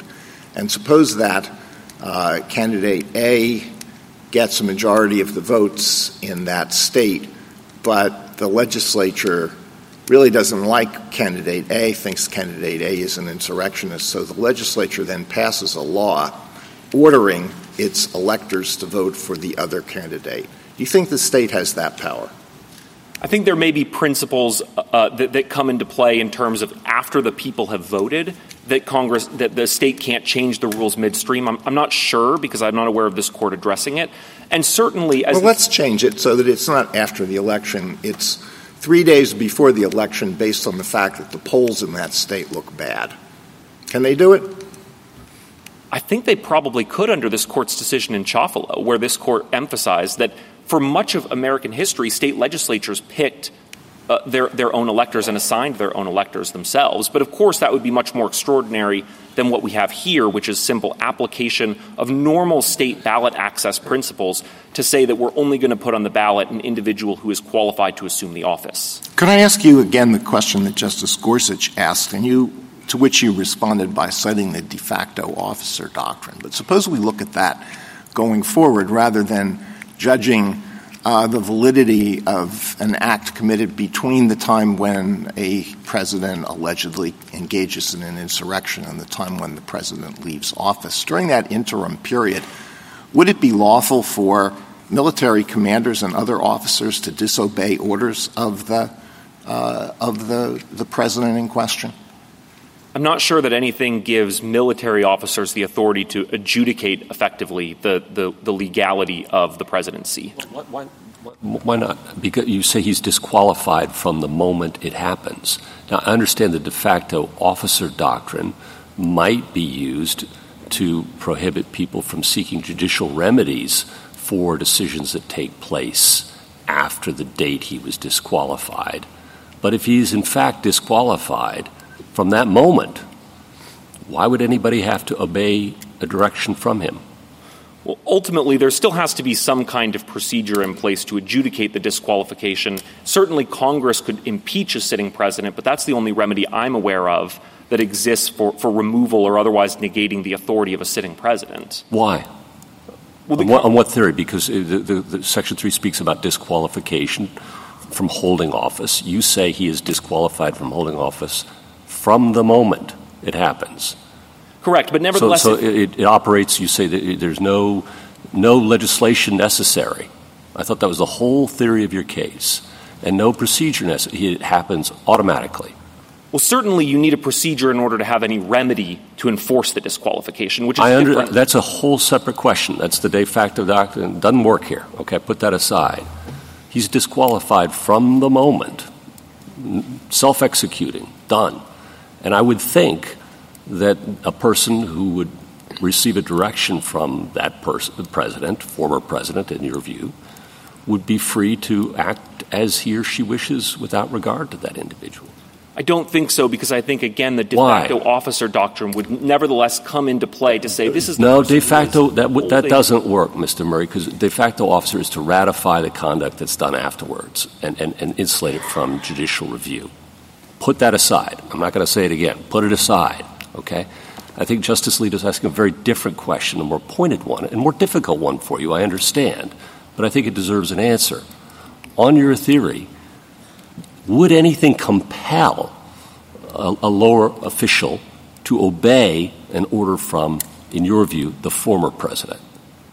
I'm imagining a situation where, for example, a former president was You know, a president was elected and they were twenty-five and they were ineligible to no, hold office, but no, nevertheless they were no, put into that no, office. No, no, we're talking about Section three. And please don't change the hypothetical, okay? I'm, please don't change the hypothetical. I know I like doing it too, but please don't do it, okay? Well, Not, the, the point I'm trying to make is he's that— He's disqualified from the moment he committed an insurrection, whoever it is, wh- whichever party, it, that, that happens. Boom. It happened. What would compel— I'm not going to say it again, so just try and answer the question. If you don't have an answer, fair enough, we'll move on. What would compel a lower official to obey an order from that individual? because ultimately we have pers- we have statutes and rules requiring chains of command. The person is in the office, and even if they don't have the authority to hold the office, the only way to get someone out of the office of the presidency is impeachment. And so I think if you interpreted Section three in light of other provisions in the Constitution like impeachment, while they hold office, impeachment's the only way to validate that they don't have the ability to hold that office and should be removed. Mister Murray, can I oh, um, can I just uh, ask you about something just, uh, Justice Kagan brought up earlier, which is the concern about uniformity. Um, and the lack thereof uh, if states are permitted to enforce Section three in presidential elections. And I, I guess I didn't really understand your argument or your response to her about that. Well, certainly if Congress is concerned about uniformity, they can provide for legislation and they can preempt state legislation. Yes, but you but say that's the, not necessary. But it's not necessary. In the absence of federal enforcement legislation, these questions come up to this court in the same way that other federal questions come up to this court, which is that a state adjudicates them. If the state hasn't provided sufficient process to comport with due process, a notice, and opportunity to be heard, one can make those challenges. But assuming, as here, we have a full evidentiary record, an opportunity to present evidence. No, I, under- I understand that we could resolve it so that we have a uniform ultimate ruling on it. I guess my question is why the framers would have designed a system that would could result in interim disuniformity in this way, where we have elections pending and different states suddenly saying you're eligible, you're not, on the basis of this kind of thing. Well, what they were concerned most about was ensuring that insurrectionists and rebels don't hold office. And so once one understands the sort of imperative that they had to ensure that oath breakers wouldn't take office, it would be a little bit odd to say that states can't enforce it, that only the federal government can enforce it, and that Congress can essentially rip the heart out of Section three by a simple majority just by failing to pass enforcement legislation. Federalism creates redundancy. And here, the fact that states have the ability to enforce it as well, absent federal preemption, provides an additional layer of safeguards around what really Section three... Yeah, and I'll ask you about the history when I get a chance again. Thank you. Thank you, counsel. Uh, Justice Thomas? Justice Alito?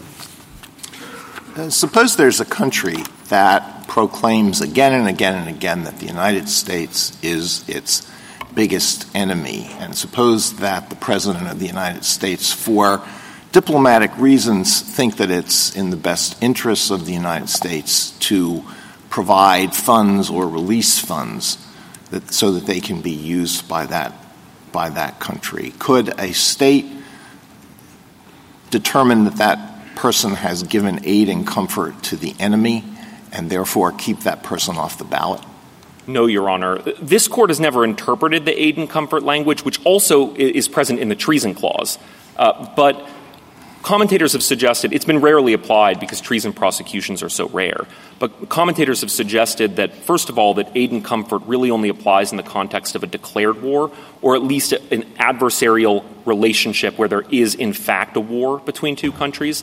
And second, the intent standard would do a lot of work there, because under Section three, whatever the underlying conduct is, engaging in insurrection or aid and comfort has to be done with the intent to further the unlawful purpose of the insurrection or or to aid the enemies in their pursuit of war against the United States. Now, let me come back to the question of what we would do if we were — if different states had adjudicated the question of whether former President Trump is an insurrectionist using a different record, different rulings on the admissibility of evidence, uh, perhaps different standards of proof, then what would we do? Ultimately, this court would, first of all, if there were deficiencies in the record, the court could either refuse to hear the case or it could decide on the basis of deficiencies of the record. Well, what, would we have to decide what is the appropriate rule of evidence that should be applied in this in this case? Uh, would we have to decide what is the uh, appropriate standard of proof? Would we give any deference to these findings by state court judges, some of whom may be elected? Would we have to have our own trial? No, Your Honor. This court takes the evidentiary record as it as it's given, and here we have an evidentiary record that all the parties agree is sufficient for a decision in, in this case. And then, as I discussed earlier, there's a possibility of a Bose Corp independent review of the facts. But ultimately what we have here is an insurrection that was incited in yeah, plain uh, sight. That, you're really not answering my question. It's not helpful if you don't do that. We have Suppose we have two different records, two different bodies of evidence, two different rulings on questions of admissibility, two different standards of proof, two different sets of fact findings by two different judges, or maybe multiple uh, judges in multiple states. Then what do we do? Well, first, this court would set the legal standard, and then it would decide which view of the record was, was correct, I think, under that. If, the, if this which court had two of, cases, which view of what record?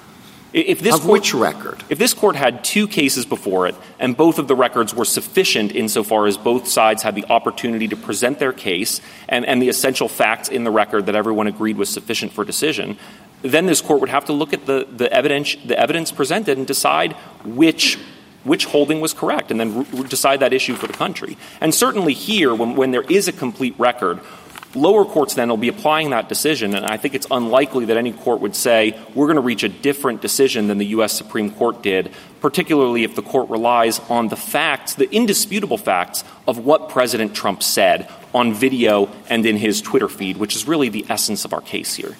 Well, you had an expert. Just take let's just take that example. Uh, had an expert testify about the meaning of what President Trump said. But do you do you think it's possible that a different state court would uh, apply Daubert differently and say that this person should not be allowed to express an expert opinion on that question? Do you think that's beyond the realm of imagination? Not not at all, Your Honor. I- Two points on that. Number one, President Trump didn't appeal the admission of that evidence in this case. But but number two, uh, you know, the second point is that uh, Professor Simi really, he didn't opine on the meaning of President Trump's words. He, he opined on the effect that those words had on violent extremists. And the essence of his testimony was built around videotaped statements of President Trump himself encouraging, inciting, and praising political violence. Well, I, I'm not taking a position one way or the other about whether Uh, the expert's testimony should have been admitted or anything like that, or the meaning of President Trump's words. I'm just trying to get you to grapple with what some people have seen as the consequences of the argument that you're advancing, which is that there will be conflicts in decisions among the states, that different states will disqualify different candidates. Uh, but I, I'm not getting a whole lot of help from you about uh, how Uh, this would not be an unmanageable situation. If this court writes an opinion affirming on the basis of the indisputable facts of what President Trump said on January sixth and in the weeks leading up to it, and his virtual confession on Twitter after the fact, then it would be reversible error for any other state to conclude otherwise on that question of federal law. Or, or at the very least, this court could address that when those issues come up, but it seems unlikely. Justice Sotomayor? There's two sides to to the other side's position. The first is that it's not self-executing. I want to put that aside. Deal with if we were to hold that states don't have the right to enforce or create a cause of action in this situation. Um, they want the flip to say that no, but even Congress can't do it because they need implementing legislation. Address that argument. Because assume we rule that states don't have it, what would you have us say for the other side of the argument? One of my colleagues says you need, or what, uh, what uh, not not then Chief Justice, but Circuit Court Justice uh, um, Chase said, which is that somehow you need implementing legislation like the eighteen seventy Act. Um, you seem to say that's not true because um, they could uh, decide not to seat the pre- ex- um, seat a candidate, et cetera. So I don't know that legislation is necessary. And certainly there are historical examples of, member of members of Congress under their artic, under Congress's Article one power to judge the qualifications of its members, uh, of members of Congress refusing to seat ineligible candidates uh, under Section three who have won election.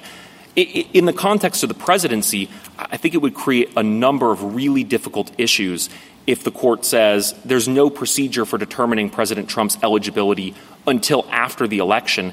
And then what happens when members of Congress on January sixth, when they count the electoral votes, say we're not going to count electoral votes cast for President Trump because he's disqualified under Section three under the Electoral Count Reform Act. A number of the amicus briefs, such as those of Professor uh, Ginsburg, Hassan, and Foley, have made the point that that is kind of a disenfranchisement and constitutional crisis in the making, and is all the more reason to address those issues now in a judicial process on a full evidentiary record so that everybody can have certainty on those issues before they go to the polls. Justice Kagan? Mister Murray, you talked, um, you relied on the uh, state's extensive powers under the Electors Clause. You talked about uh, the st- states having a role in uh, enacting, you know, typical ballot access provisions. Um, uh, I, I guess, you know, it strikes me that we've put some limits on that, and I'll just give you Anderson versus Celebrezzi as an example of that, where we said, in fact, uh, states are limited in who they can take off a ballot. Um, and uh, that was a case about minor party candidates. But the reason was that one state's decision to take a candidate off the ballot affects everybody else's rights.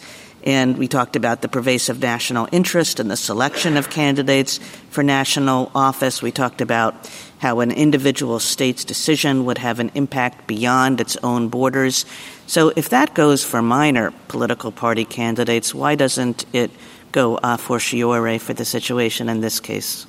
Well, certainly constitutional principles like Section three apply to everybody, but in, in Calabresi, the issue there was a First Amendment question, and certainly there's no doubt that states' exercise of their power under Article two is constrained by First Amendment principles, and, and, and in, in that case, The, the state law deadlines for when a minor party candidate got on the ballot just came too soon to be reactive to what major parties had done and therefore risk disenfranchising people who were disillusioned with who the major parties had picked. And it raised First Amendment problems. Here there's no real First Amendment problem, and a state is just trying to enforce an existing qualification that's baked into our constitutional fabric. Yeah, I, I guess, you know, it, it did come up in the First Amendment, but there's a broader principle there, and it's a broader principle about who has power over certain things in um, our federal system. And, you know, within our federal system, states have great power over many different areas, but that there's some broader principle about that there are certain national questions um, that that's, that's, that you know, state where states are not the repository of authority. And I took a lot, First Amendment, not First Amendment, a lot of Anderson's reasoning is really about that. Like, what's a state doing deciding who gets to um, – uh, who, who other citizens get to vote for for president? Colorado is not deciding who other states get to vote for for president. It's deciding how to assign its own electors under its Article two power. And the Constitution grants them that broad power. Well, but the effect of that is obvious, yes? No, Your Honor, because different states can have different procedures. Some states may allow insurrectionists to be on the ballot. They may say, we're not looking past the papers. We're not going to look into federal constitutional questions. It's the sort of this, I mean, even in this election cycle, there are there are candidates who are on the ballot in some states, even though they're not natural-born citizens, and off the ballot in other states. And that's just a function of states' power to enforce, uh, to preserve their own electors and avoid disenfranchisement of their own citizens. Thank you. Justice Gorsuch? I haven't had a chance uh, to talk about the officer point, and I just want to give you an opportunity to do that. Um, Mister Mitchell makes uh, the argument that, particularly in the Commissions Clause, for example, all officers are to be commissioned by the president. Seems to be all-encompassing, that language. Um, and I'm curious your response to that. And along the way, if you would, Uh, I, I, I poked a little bit at the difference between office and officer in the earlier discussion, you may recall. But I, I think one point your, your friends on the other side would make is, well, that's just how the Constitution uses those terms. So, for example, we know that the President pro tem of the Senate and the Speaker of the House are officers of the United States because the Constitution says they are. But we also know that they don't hold an office under the United States because of the incompatibility clause that says they can't.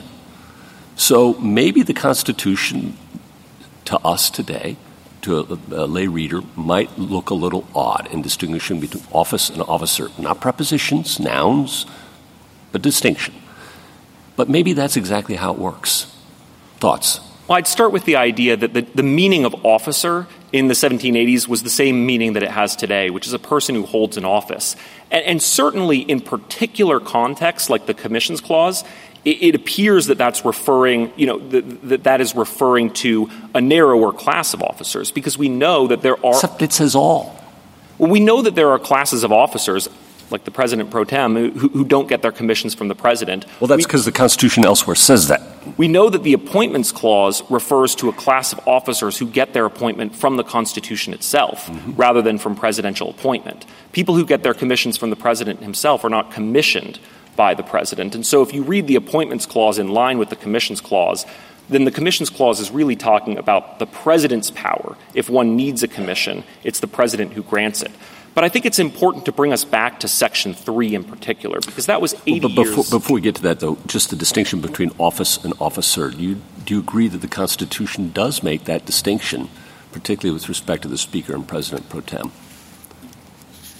The Constitution makes that distinction, but the at least in Section three, an officer of the United States is a person who swears an oath and holds an office. Now, the President pro tem and the Speaker of the House, they don't swear a constitutional oath in that capacity. They swear a constitutional oath if they are a senator or representative in Congress in that separate, non-official capacity.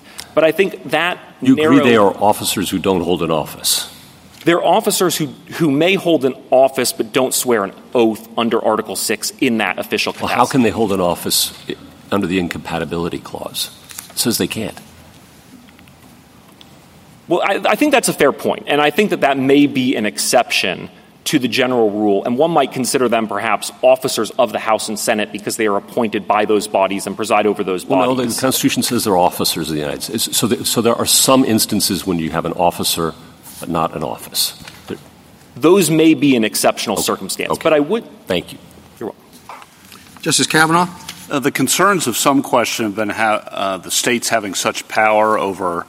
Uh, a national office, uh, other questions about the s- different states having different standards of proof. And they seem underscored by uh, this case, at least the dissenting opinion uh, below. Justice Seymour uh, said, um, I've been involved, quote, I've been involved in the justice system for thirty-three years now, and what took place here doesn't resemble anything I've seen in a courtroom, end quote. And then added, quote, what transpired in this litigation fell woefully short of what due process demands, end quote.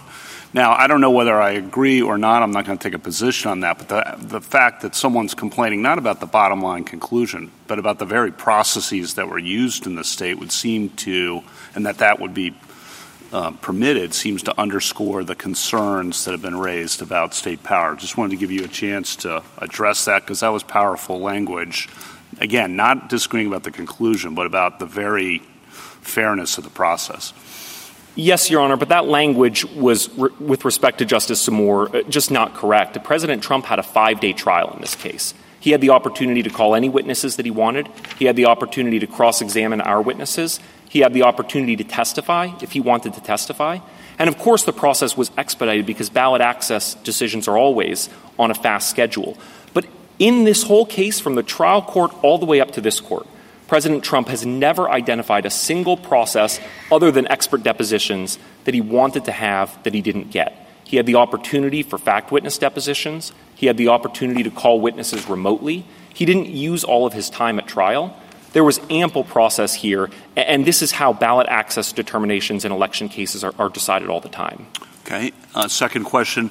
Some of the rhetoric of your position, I don't think it is your position, but some of the rhetoric of your position seems to suggest unless the states can do this, no one can prevent insurrectionists from holding federal office. But obviously Congress has enacted statutes, uh, including one still in effect, Section twenty-three eighty-three of Title eighteen prohibits insurrection. It's a federal criminal statute. And if you're convicted of that, you are, it says, shall be disqualified from holding any office. And so there is a federal statute on the books, but um, President Trump has not been charged with that. So what, what are we to make of that? Two things, Your Honor. Section twenty-three eighty-three was initially enacted about six years before Section three. It wasn't meant as implementing legislation of, uh, related to Section three. And I would emphasize that by the time that Section three was ratified, most Confederates had already received criminal pardons. I guess the question's so, a little bit different, which is if the concern you have, which I understand, is that insurrectionists should not be able to hold federal office, there is a tool to ensure that that does not happen, namely federal prosecution of insurrectionists. Uh, and if convicted, you, Congress made clear you are automatically barred from holding a federal office. That tool exists, you agree, and could be used, but has not, uh, could be used against someone who uh, committed insurrection. You agree with that? That's absolutely right, Your Honor. But I would just make the point that the framers of Section three clearly understood that criminal prosecutions weren't sufficient because oftentimes insurrectionists go unpunished, as was the case in the Civil War, uh, and that the least we can do is impose a civil disqualification penalty so that even if we don't have the stomach to throw well, someone in jail. Well, they had the quo warranto provision that was in effect then from eighteen seventy until nineteen forty-eight, but then obviously that dropped out and hasn't been seen uh, as necessary um, since then. Last question. In trying to figure out what Section three means, and to the extent it's elusive language or vague language, what about the idea that um, we should think about democracy, think about the right of the people to elect uh, candidates of their choice, uh, of letting the people decide, because your position has the effect of disenfranchising uh, voters to a significant degree. And should that be something, does that come in when we think about should we read Section three this way or read it that way? What about the background principle, if you agree, of democracy? I'd like to make three points on that, Justice Kavanaugh. The first is that constitutional safeguards are for the purpose of safeguarding our democracy, not just for the next election cycle, but for generations to come. And, and second, Section three is designed to protect our democracy in that very way. The framers of Section three knew from painful experience that those who had violently broken their oaths to the Constitution couldn't be trusted to hold power again because they could dismantle our constitutional democracy from within. And so they created a democratic safety valve. President Trump can go ask Congress to give him amnesty by a two-thirds vote. But unless he does that, our Constitution protects us from insurrectionists. And third, this case illustrates the danger of refusing to apply Section three as written, because the reason we're here is that President Trump tried to disenfranchise eighty million Americans who voted against him, and the Constitution doesn't require that he be given another chance. Thank you. Justice Barrett? So the general rule is that absent rare circumstances, state courts and federal courts share authority. State courts have authority to enforce the Constitution, but there are certain limits to that, certain situations in which the Constitution itself preempts the state's ability to resolve constitutional questions. And, you know, Tarble's case is one, and you said earlier that once a president is elected, you accepted that a state couldn't do anything about that. Like you couldn't Colorado couldn't enact its own, say, quo warranto provision and then use it to get the Secretary of State or the President or anyone else out of office. And I, I assume that's because of this principle of structural preemption. Am I right? Yes, Your Honor. Okay. So I just want to clarify what that means for your argument. That means that your eggs are really in the basket of the Electors Clause, really in the Article one basket, because you're saying that even though all of the questions that people have been asking have suggested that there's a problem with giving a single state the authority to render a decision that would have an effect on a national election.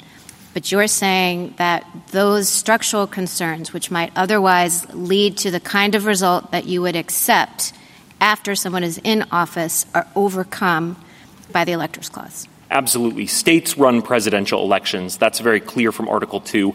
Once states have selected the electors and the electors have voted, states have no more power over the, the candidate who has been then nominated for president. But until then, the states do have the power to adjudicate those issues. Thank you. Justice Jackson?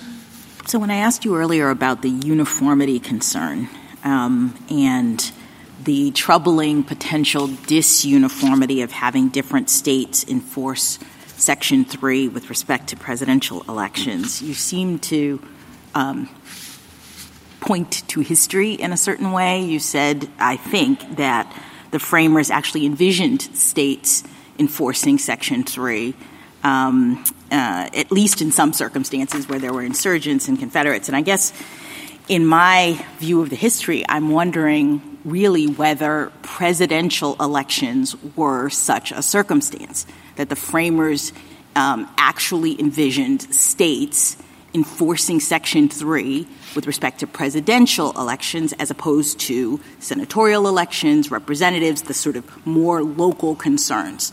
So can you speak to the argument that really Section three was about preventing the South from rising again in the context of these sort of local elections as opposed to focusing on the presidency? Well, two points on that, Justice Jackson. First is that, as I discussed earlier, there isn't the same history of states regulating ballot access at this time. So ballot access rules to ex- restrict presidential candidates wouldn't have wouldn't have existed. They wouldn't have been raised one way or another. Right, but I'm not but, making a distinction between but, ballot access and no, anything else. Understood. Yeah. But the more yeah. the more broad point I want to make is that what is very clear from the history is is that the framers were concerned about charismatic rebels who might rise through the ranks up to and including the presidency of the United States. But then why didn't they put the word president in the very enumerated list in Section three?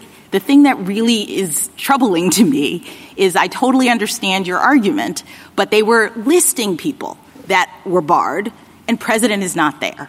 And so I guess that just makes me worry that maybe they weren't focusing on the president and, for example, the fact that electors of vice president and president are there suggests that really what they thought was if we're worried about the charismatic person, we're going to bar insurrectionist electors, and therefore that person is never going to rise.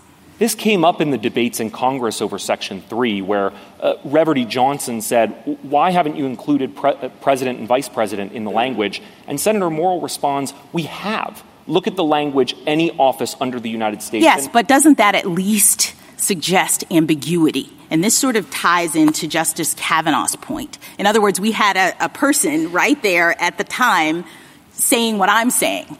The, the language here doesn't seem to include president. Why is that? And so if there's an ambiguity, why would we construe it to, as Justice Kavanaugh pointed out, uh, uh, against democracy? Well, Reverdy Johnson came back and agreed with that reading. Any office is clear. The Constitution says about twenty times. No, that the I don't, I'm not going to office. that. So let me and, let me let me just say, you, so your point is that it's that there's no ambiguity. It, with, with, with having a list and not having president in it, with having a history that suggests that they were really focused on local concerns in the South, um, with this conversation where the legislators actually discussed what looked like an ambiguity. You're saying there is no ambi- uh, ambiguity in Section three? Let me take the point specifically about electors and senators, if I might, because I think that's yes. important. Presidential electors were not covered because they don't hold an office. They vote. Uh, and this no, I'm talking decision, about the barred office part of it, this. Exactly. So the right? barred offices, if you want to ex- include everybody, first you have to specify presidential electors because they're not offices, so they wouldn't fall under any office. Second of all, senators and representatives don't hold office either.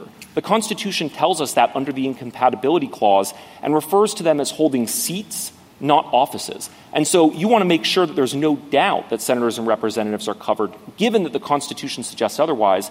You have to include them. The Constitution says the presidency holds an office, as do members of this court. And so other high offices, the president, vice president, members of this court. All right, let me let me ask you. I, I appreciate that argument. Um, if we think that the states can't enforce this provision for whatever reason in this context, in the presidential context, what happens next in this case?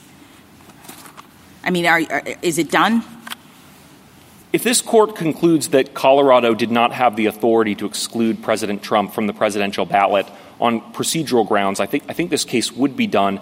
But I think it could come back with a vengeance because ultimately members of Congress w- may have to make the, dis- the determination after a presidential election, if President Trump wins, about whether or not he's disqualified from office and whether to count votes cast for him under the Electoral Count Reform Act. So uh, President Trump himself urges this court in the first few pages of his brief to resolve the issues on the merits, and we think that the court should do so as well. And there's no federal lit- uh, litigation, you would say? Well, that's correct, because there is no federal procedure f- for deciding these issues, short of a criminal prosecution. Thank you. Thank you, counsel. Miz Stevenson? Mister Chief Justice. Mister Anderson. Uh, no, Stevenson. That's right. I'm sorry. Mister Chief Justice, and may it please the Court, exercising its far-reaching powers under the Electors Clause, Colorado's legislature specifically directed Colorado's courts to resolve any challenges to the listing of any candidate on the presidential primary ballot before Coloradans cast their votes. Despite this law, petitioner contends that Colorado must put him on the ballot because of the possibility there would be a supermajority act of Congress to remove his legal disability. Under this theory, Colorado and every other state would have to indulge this possibility, not just for the primary, but through the general election and up to the moment that an ineligible candidate was sworn into office. Nothing in the Constitution strips the states of their power to direct presidential elections in this way. This case was handled capably and efficiently by the Colorado courts under a process that we've used to decide ballot challenges for more than a century. And as everyone agrees, the court now has the record that it needs to resolve these important issues. I welcome your questions. Is there an express provision uh, with respect to that defines uh, what a qualified candidate is? Um, no, Your Honor, there's not an express provision. When the Colorado Supreme Court looked at this, they looked at the uh, need to be qualified, plus the fact that the this part was— So uh, what does it say, then? If, there, if it's not express, how do we get to this issue of qualified candidate? Um, what the court, the Colorado Supreme Court did, and, and I let me, if I could have a standing objection, I, I do want to make the argument that you shouldn't review the court's um, statutory interpretation. No, I'm just looking at the sure. statute. Right. Um, What the court did was to say that we have three important provisions in this section that show that uh, candidates have to be qualified. First, it requires that under twelve oh three two A, um, that a political party that wants to participate has to have a qualified candidate. It also looked at the fact that the comparable write-in candidates also had to be qualified. No, but th- and this the- isn't a write-in candidate, so we're actually talking about Uh, the participation of a political party, right? We're not talking about the participation of, the, of a candidate. Sure. I think that, that the fact that the write-in candidate also had to be qualified was confirmatory of the fact that the political party candidate also had to be qualified, um, and it would be otherwise incongruous to read those things differently. So how is Section three a qualification? Um, I, under the reasoning of the Colorado Supreme Court, uh, no, just on, on the on its face, a, a, a candidate must have meet all the criteria for eligibility, and I don't perceive any distinction between being meeting the eligibility okay. cri- criteria and not being disqualified. Um, there's, I just don't see any meaningful difference between those two things. Thank you. You, you represent the Secretary of State, right? That's correct, Your Honor. Uh, if you're the Secretary of State uh, somewhere and someone comes in and says, I think this candidate should be disqualified, what, what do you do next? Uh, administratively, and what the Deputy Elections Director testified to at the hearing, is that if they obtain objective, objective knowable information, the Secretary can act on that and inform the candidate. So the Secretary at first decides whether that's objective knowable information? Uh, in some instances. In this case, the challenge was actually brought before the candidate's paperwork had even been submitted, and because there had already been a challenge asserted and, and put into the proper court procedure, the Secretary didn't even make that uh, determination because she didn't have the paperwork. Well, what, in another case where that wasn't the procedure that was filed, somebody comes sure. in, maybe they've got a stack of papers saying, here's why I think this person is guilty of Uh, insurrection. It's not a big insurrection, something that, you know, happened down the, down the street, but they say this is still an insurrection. I don't know what the standard is for when it arises uh, to that. I think anything that even presented that level of controversy about one person having a set of facts that they said prove this would send this case to the one thirteen procedure that we use to resolve ba- ballot challenge issues like that. Um, and if, if another elector or the individual who brought the information didn't want to bring it, the Secretary herself could bring that action. Is there a provision for judicial review of the Secretary of State's action, um, both in Colorado and perhaps what you know about other states? Well, certainly in Colorado, if any action that the Secretary takes that anyone wants to challenge, they can use the one thirteen process to do so. Um, I think states have varying degrees of that. There are certainly other states that allow versions of that, um, and then I, I don't know whether there are others that are don't. I certainly know that there are some that do. I think we're told that there are, are states that do not provide for any judicial review of a Secretary of State's determination. Is that incorrect? No, no, I think that's right. And I think there are some states that actually have no mechanism to come to, um, I think, Justice Kagan's point, or um, there are some states that don't have um, any mechanism to exclude a disqualified candidate from the ballot at all. And I do want to speak to that for just a minute about the um, the actual well, would that be of- constitutional if uh, the, the Secretary of State's determination was final? I think so under uh, Article two, the Electors Clause, Your Honor, that that would be constitutional. States get very broad authority to determine how to run their presidential elections. Could a state uh, enact a statute that provides different rules of evidence and different rules of procedure and different standards of proof for this type of proceeding than for other civil proceedings? Uh, yes, Your Honor, I believe it could, under the same Electors Clause power. That issue would be determined under perhaps a different constitutional provision like the Due Process Clause, correct? Correct. The bounds of the Electors Clause are other constitutional constraints, which would include due process, equal protection, First Amendment. What's the due process right? Does the candidate have a due process right? What's the liberty interest? I think it's um, not uh, very precisely defined in the case law, but I think there is a recognition that there is a, a liberty interest of a candidate, um, and, and there is some due process interest in, in being able to access the ballot. I thought that was.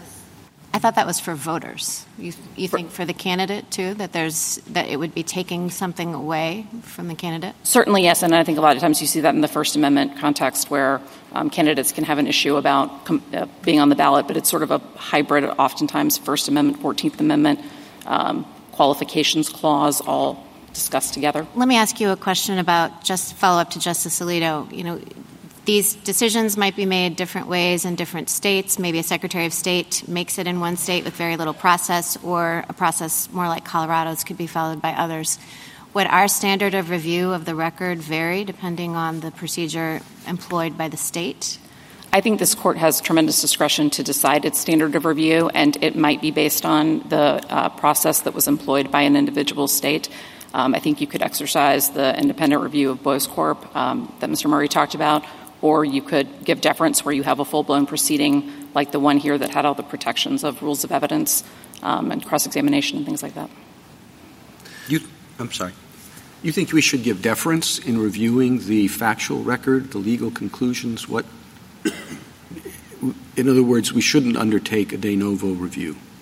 Uh, I don't think the review should be de novo. Um, however, I'm, I am amenable to the suggestion that the court would do the Bose Corp-type independent review that might provide greater certainty to states around the country as to what the court's position is on the factual record in this case.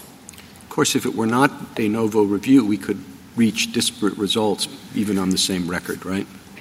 Um, I, I think that's possible. I, t- I take it your position is that this disqualification is really the same as any other disqualification, age or residence or what have you. That's correct. And and, and what if uh, I were to push back on that and say, well, this t- disqualification, number one, it's in the fourteenth Amendment, and the point of the fourteenth Amendment was to take away certain powers from the states. Number two, uh, Section three itself gives Congress a very definite role, which Mister Mitchell says is interfered with by the ability of states to take somebody off the ballot.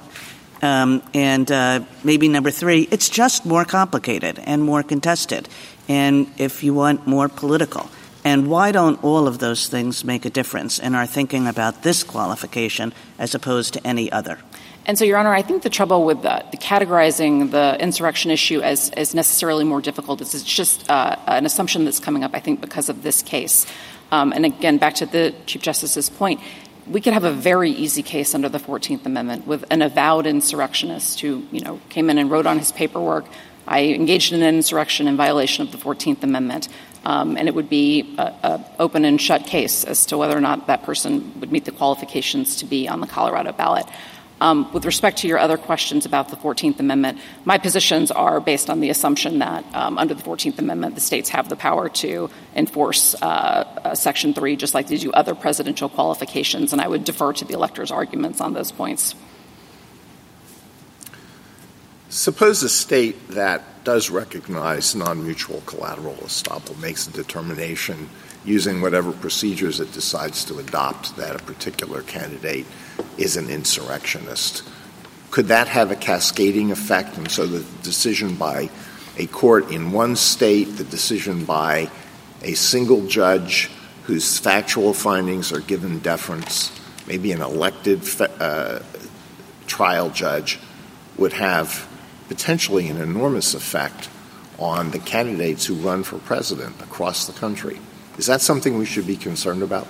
Um, I think you should be concerned about it, Your Honor, but I think the concern is not as high as maybe it's made out to be, and particularly some of the amicus briefs. And again, under Article two, there is a huge amount of disparity in candidates that end up on the ballot on di- different states in every election. Um, just this election, there's a candidate who Colorado excluded from the primary ballot who is on the ballot um, in other states, even though he is not a natural-born citizen. And that's just a, that's a feature of our process. It's not a bug. Um, and then I think with respect to the decision-making, and, and you know, we're here so that this court can give us nationwide guidance on some of the legal principles that are involved. I think that reduces the potential amount of disparity that would arise between the states. And then with respect to the factual record and how that gets issued and implemented, um, states have processes for this. Um, and I think we need to let that play out um, and accept that there may be some messiness of federalism here, because that's what the Electors Clause assumes will happen. Um, and if different states apply their principles of, of collateral estoppel and come to different results, that's okay. And, and Congress is, can can act at any time um, if, if it thinks that it's truly federalism run amok. Justice Thomas, anything further? Justice Alito? Well, just one further question, and it's along the same lines of a lot of other questions. We've been told that if what Colorado did here is sustained, other states are going to retaliate. And they're going to potentially uh, exclude uh, another candidate from the ballot. What about that situation? Your Honor, I, I think we have to have faith in our system that people will um, follow their election processes, processes appropriately, um, that they will um, take realistic views of what insurrection is under the fourteenth Amendment. Um, courts will review those decisions. This court may review some of them, um, but I don't think that this court should should take those threats um, too seriously in its resolution of this case. You don't think that's a serious threat? Um, I, I think we have processes. We should proceed on the assumption that it's not a serious threat. I think we have institutions in place to handle um, those types of allegations. What What are those institutions? Um, our Our uh, states, their own electoral rules, the administrators who enforce those rules, the courts that will review those decisions, um, and up to this court to ultimately review that decision. Justice Sotomayor? Uh, Justice Kagan? Justice Kavanaugh? Justice Jackson? Anything further? Thank you, counsel. Thank you. Rebuttal, Mister Mitchell?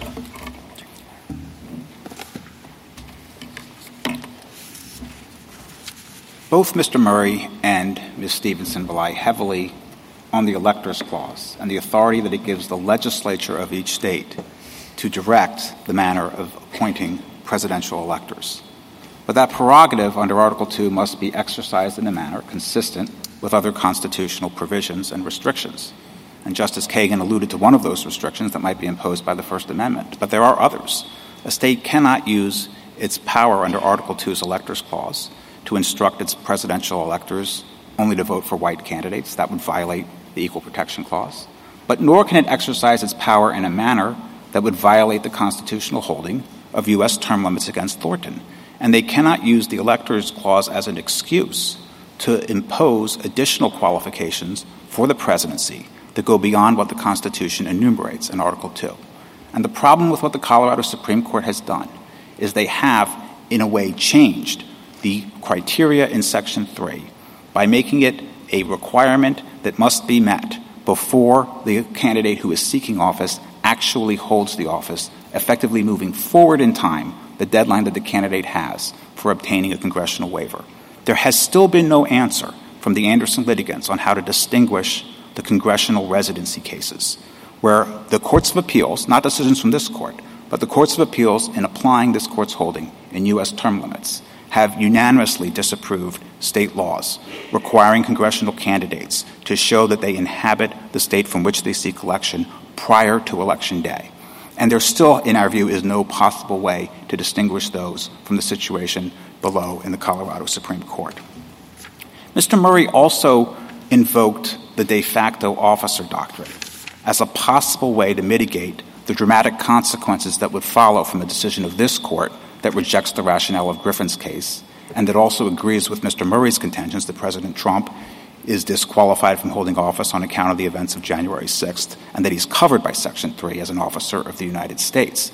This court's recent decisions in Lucia and Arthrex held that officers who were unconstitutionally appointed under Article two and that made decisions under the A P A that were attacked as invalid, those decisions were still vacated, and this court did not use any variant of the de facto officer doctrine to salvage the decisions that were made by these unconstitutionally appointed officers. There is no way to escape the conclusion that if this court rejects Griffin's case and also agrees with Mister Murray's construction of Section three, that every executive action taken by the Trump administration during its last two weeks in office is vulnerable to attack under the A P A, and further, that if President Trump is reelected and sworn in as the next president, that any executive action that he takes could be attacked in federal court by anyone who continues to believe that President Trump is barred from office under Section three. I'm happy to answer any other questions that the court may have. Thank you, counsel. Thank you. The case is submitted.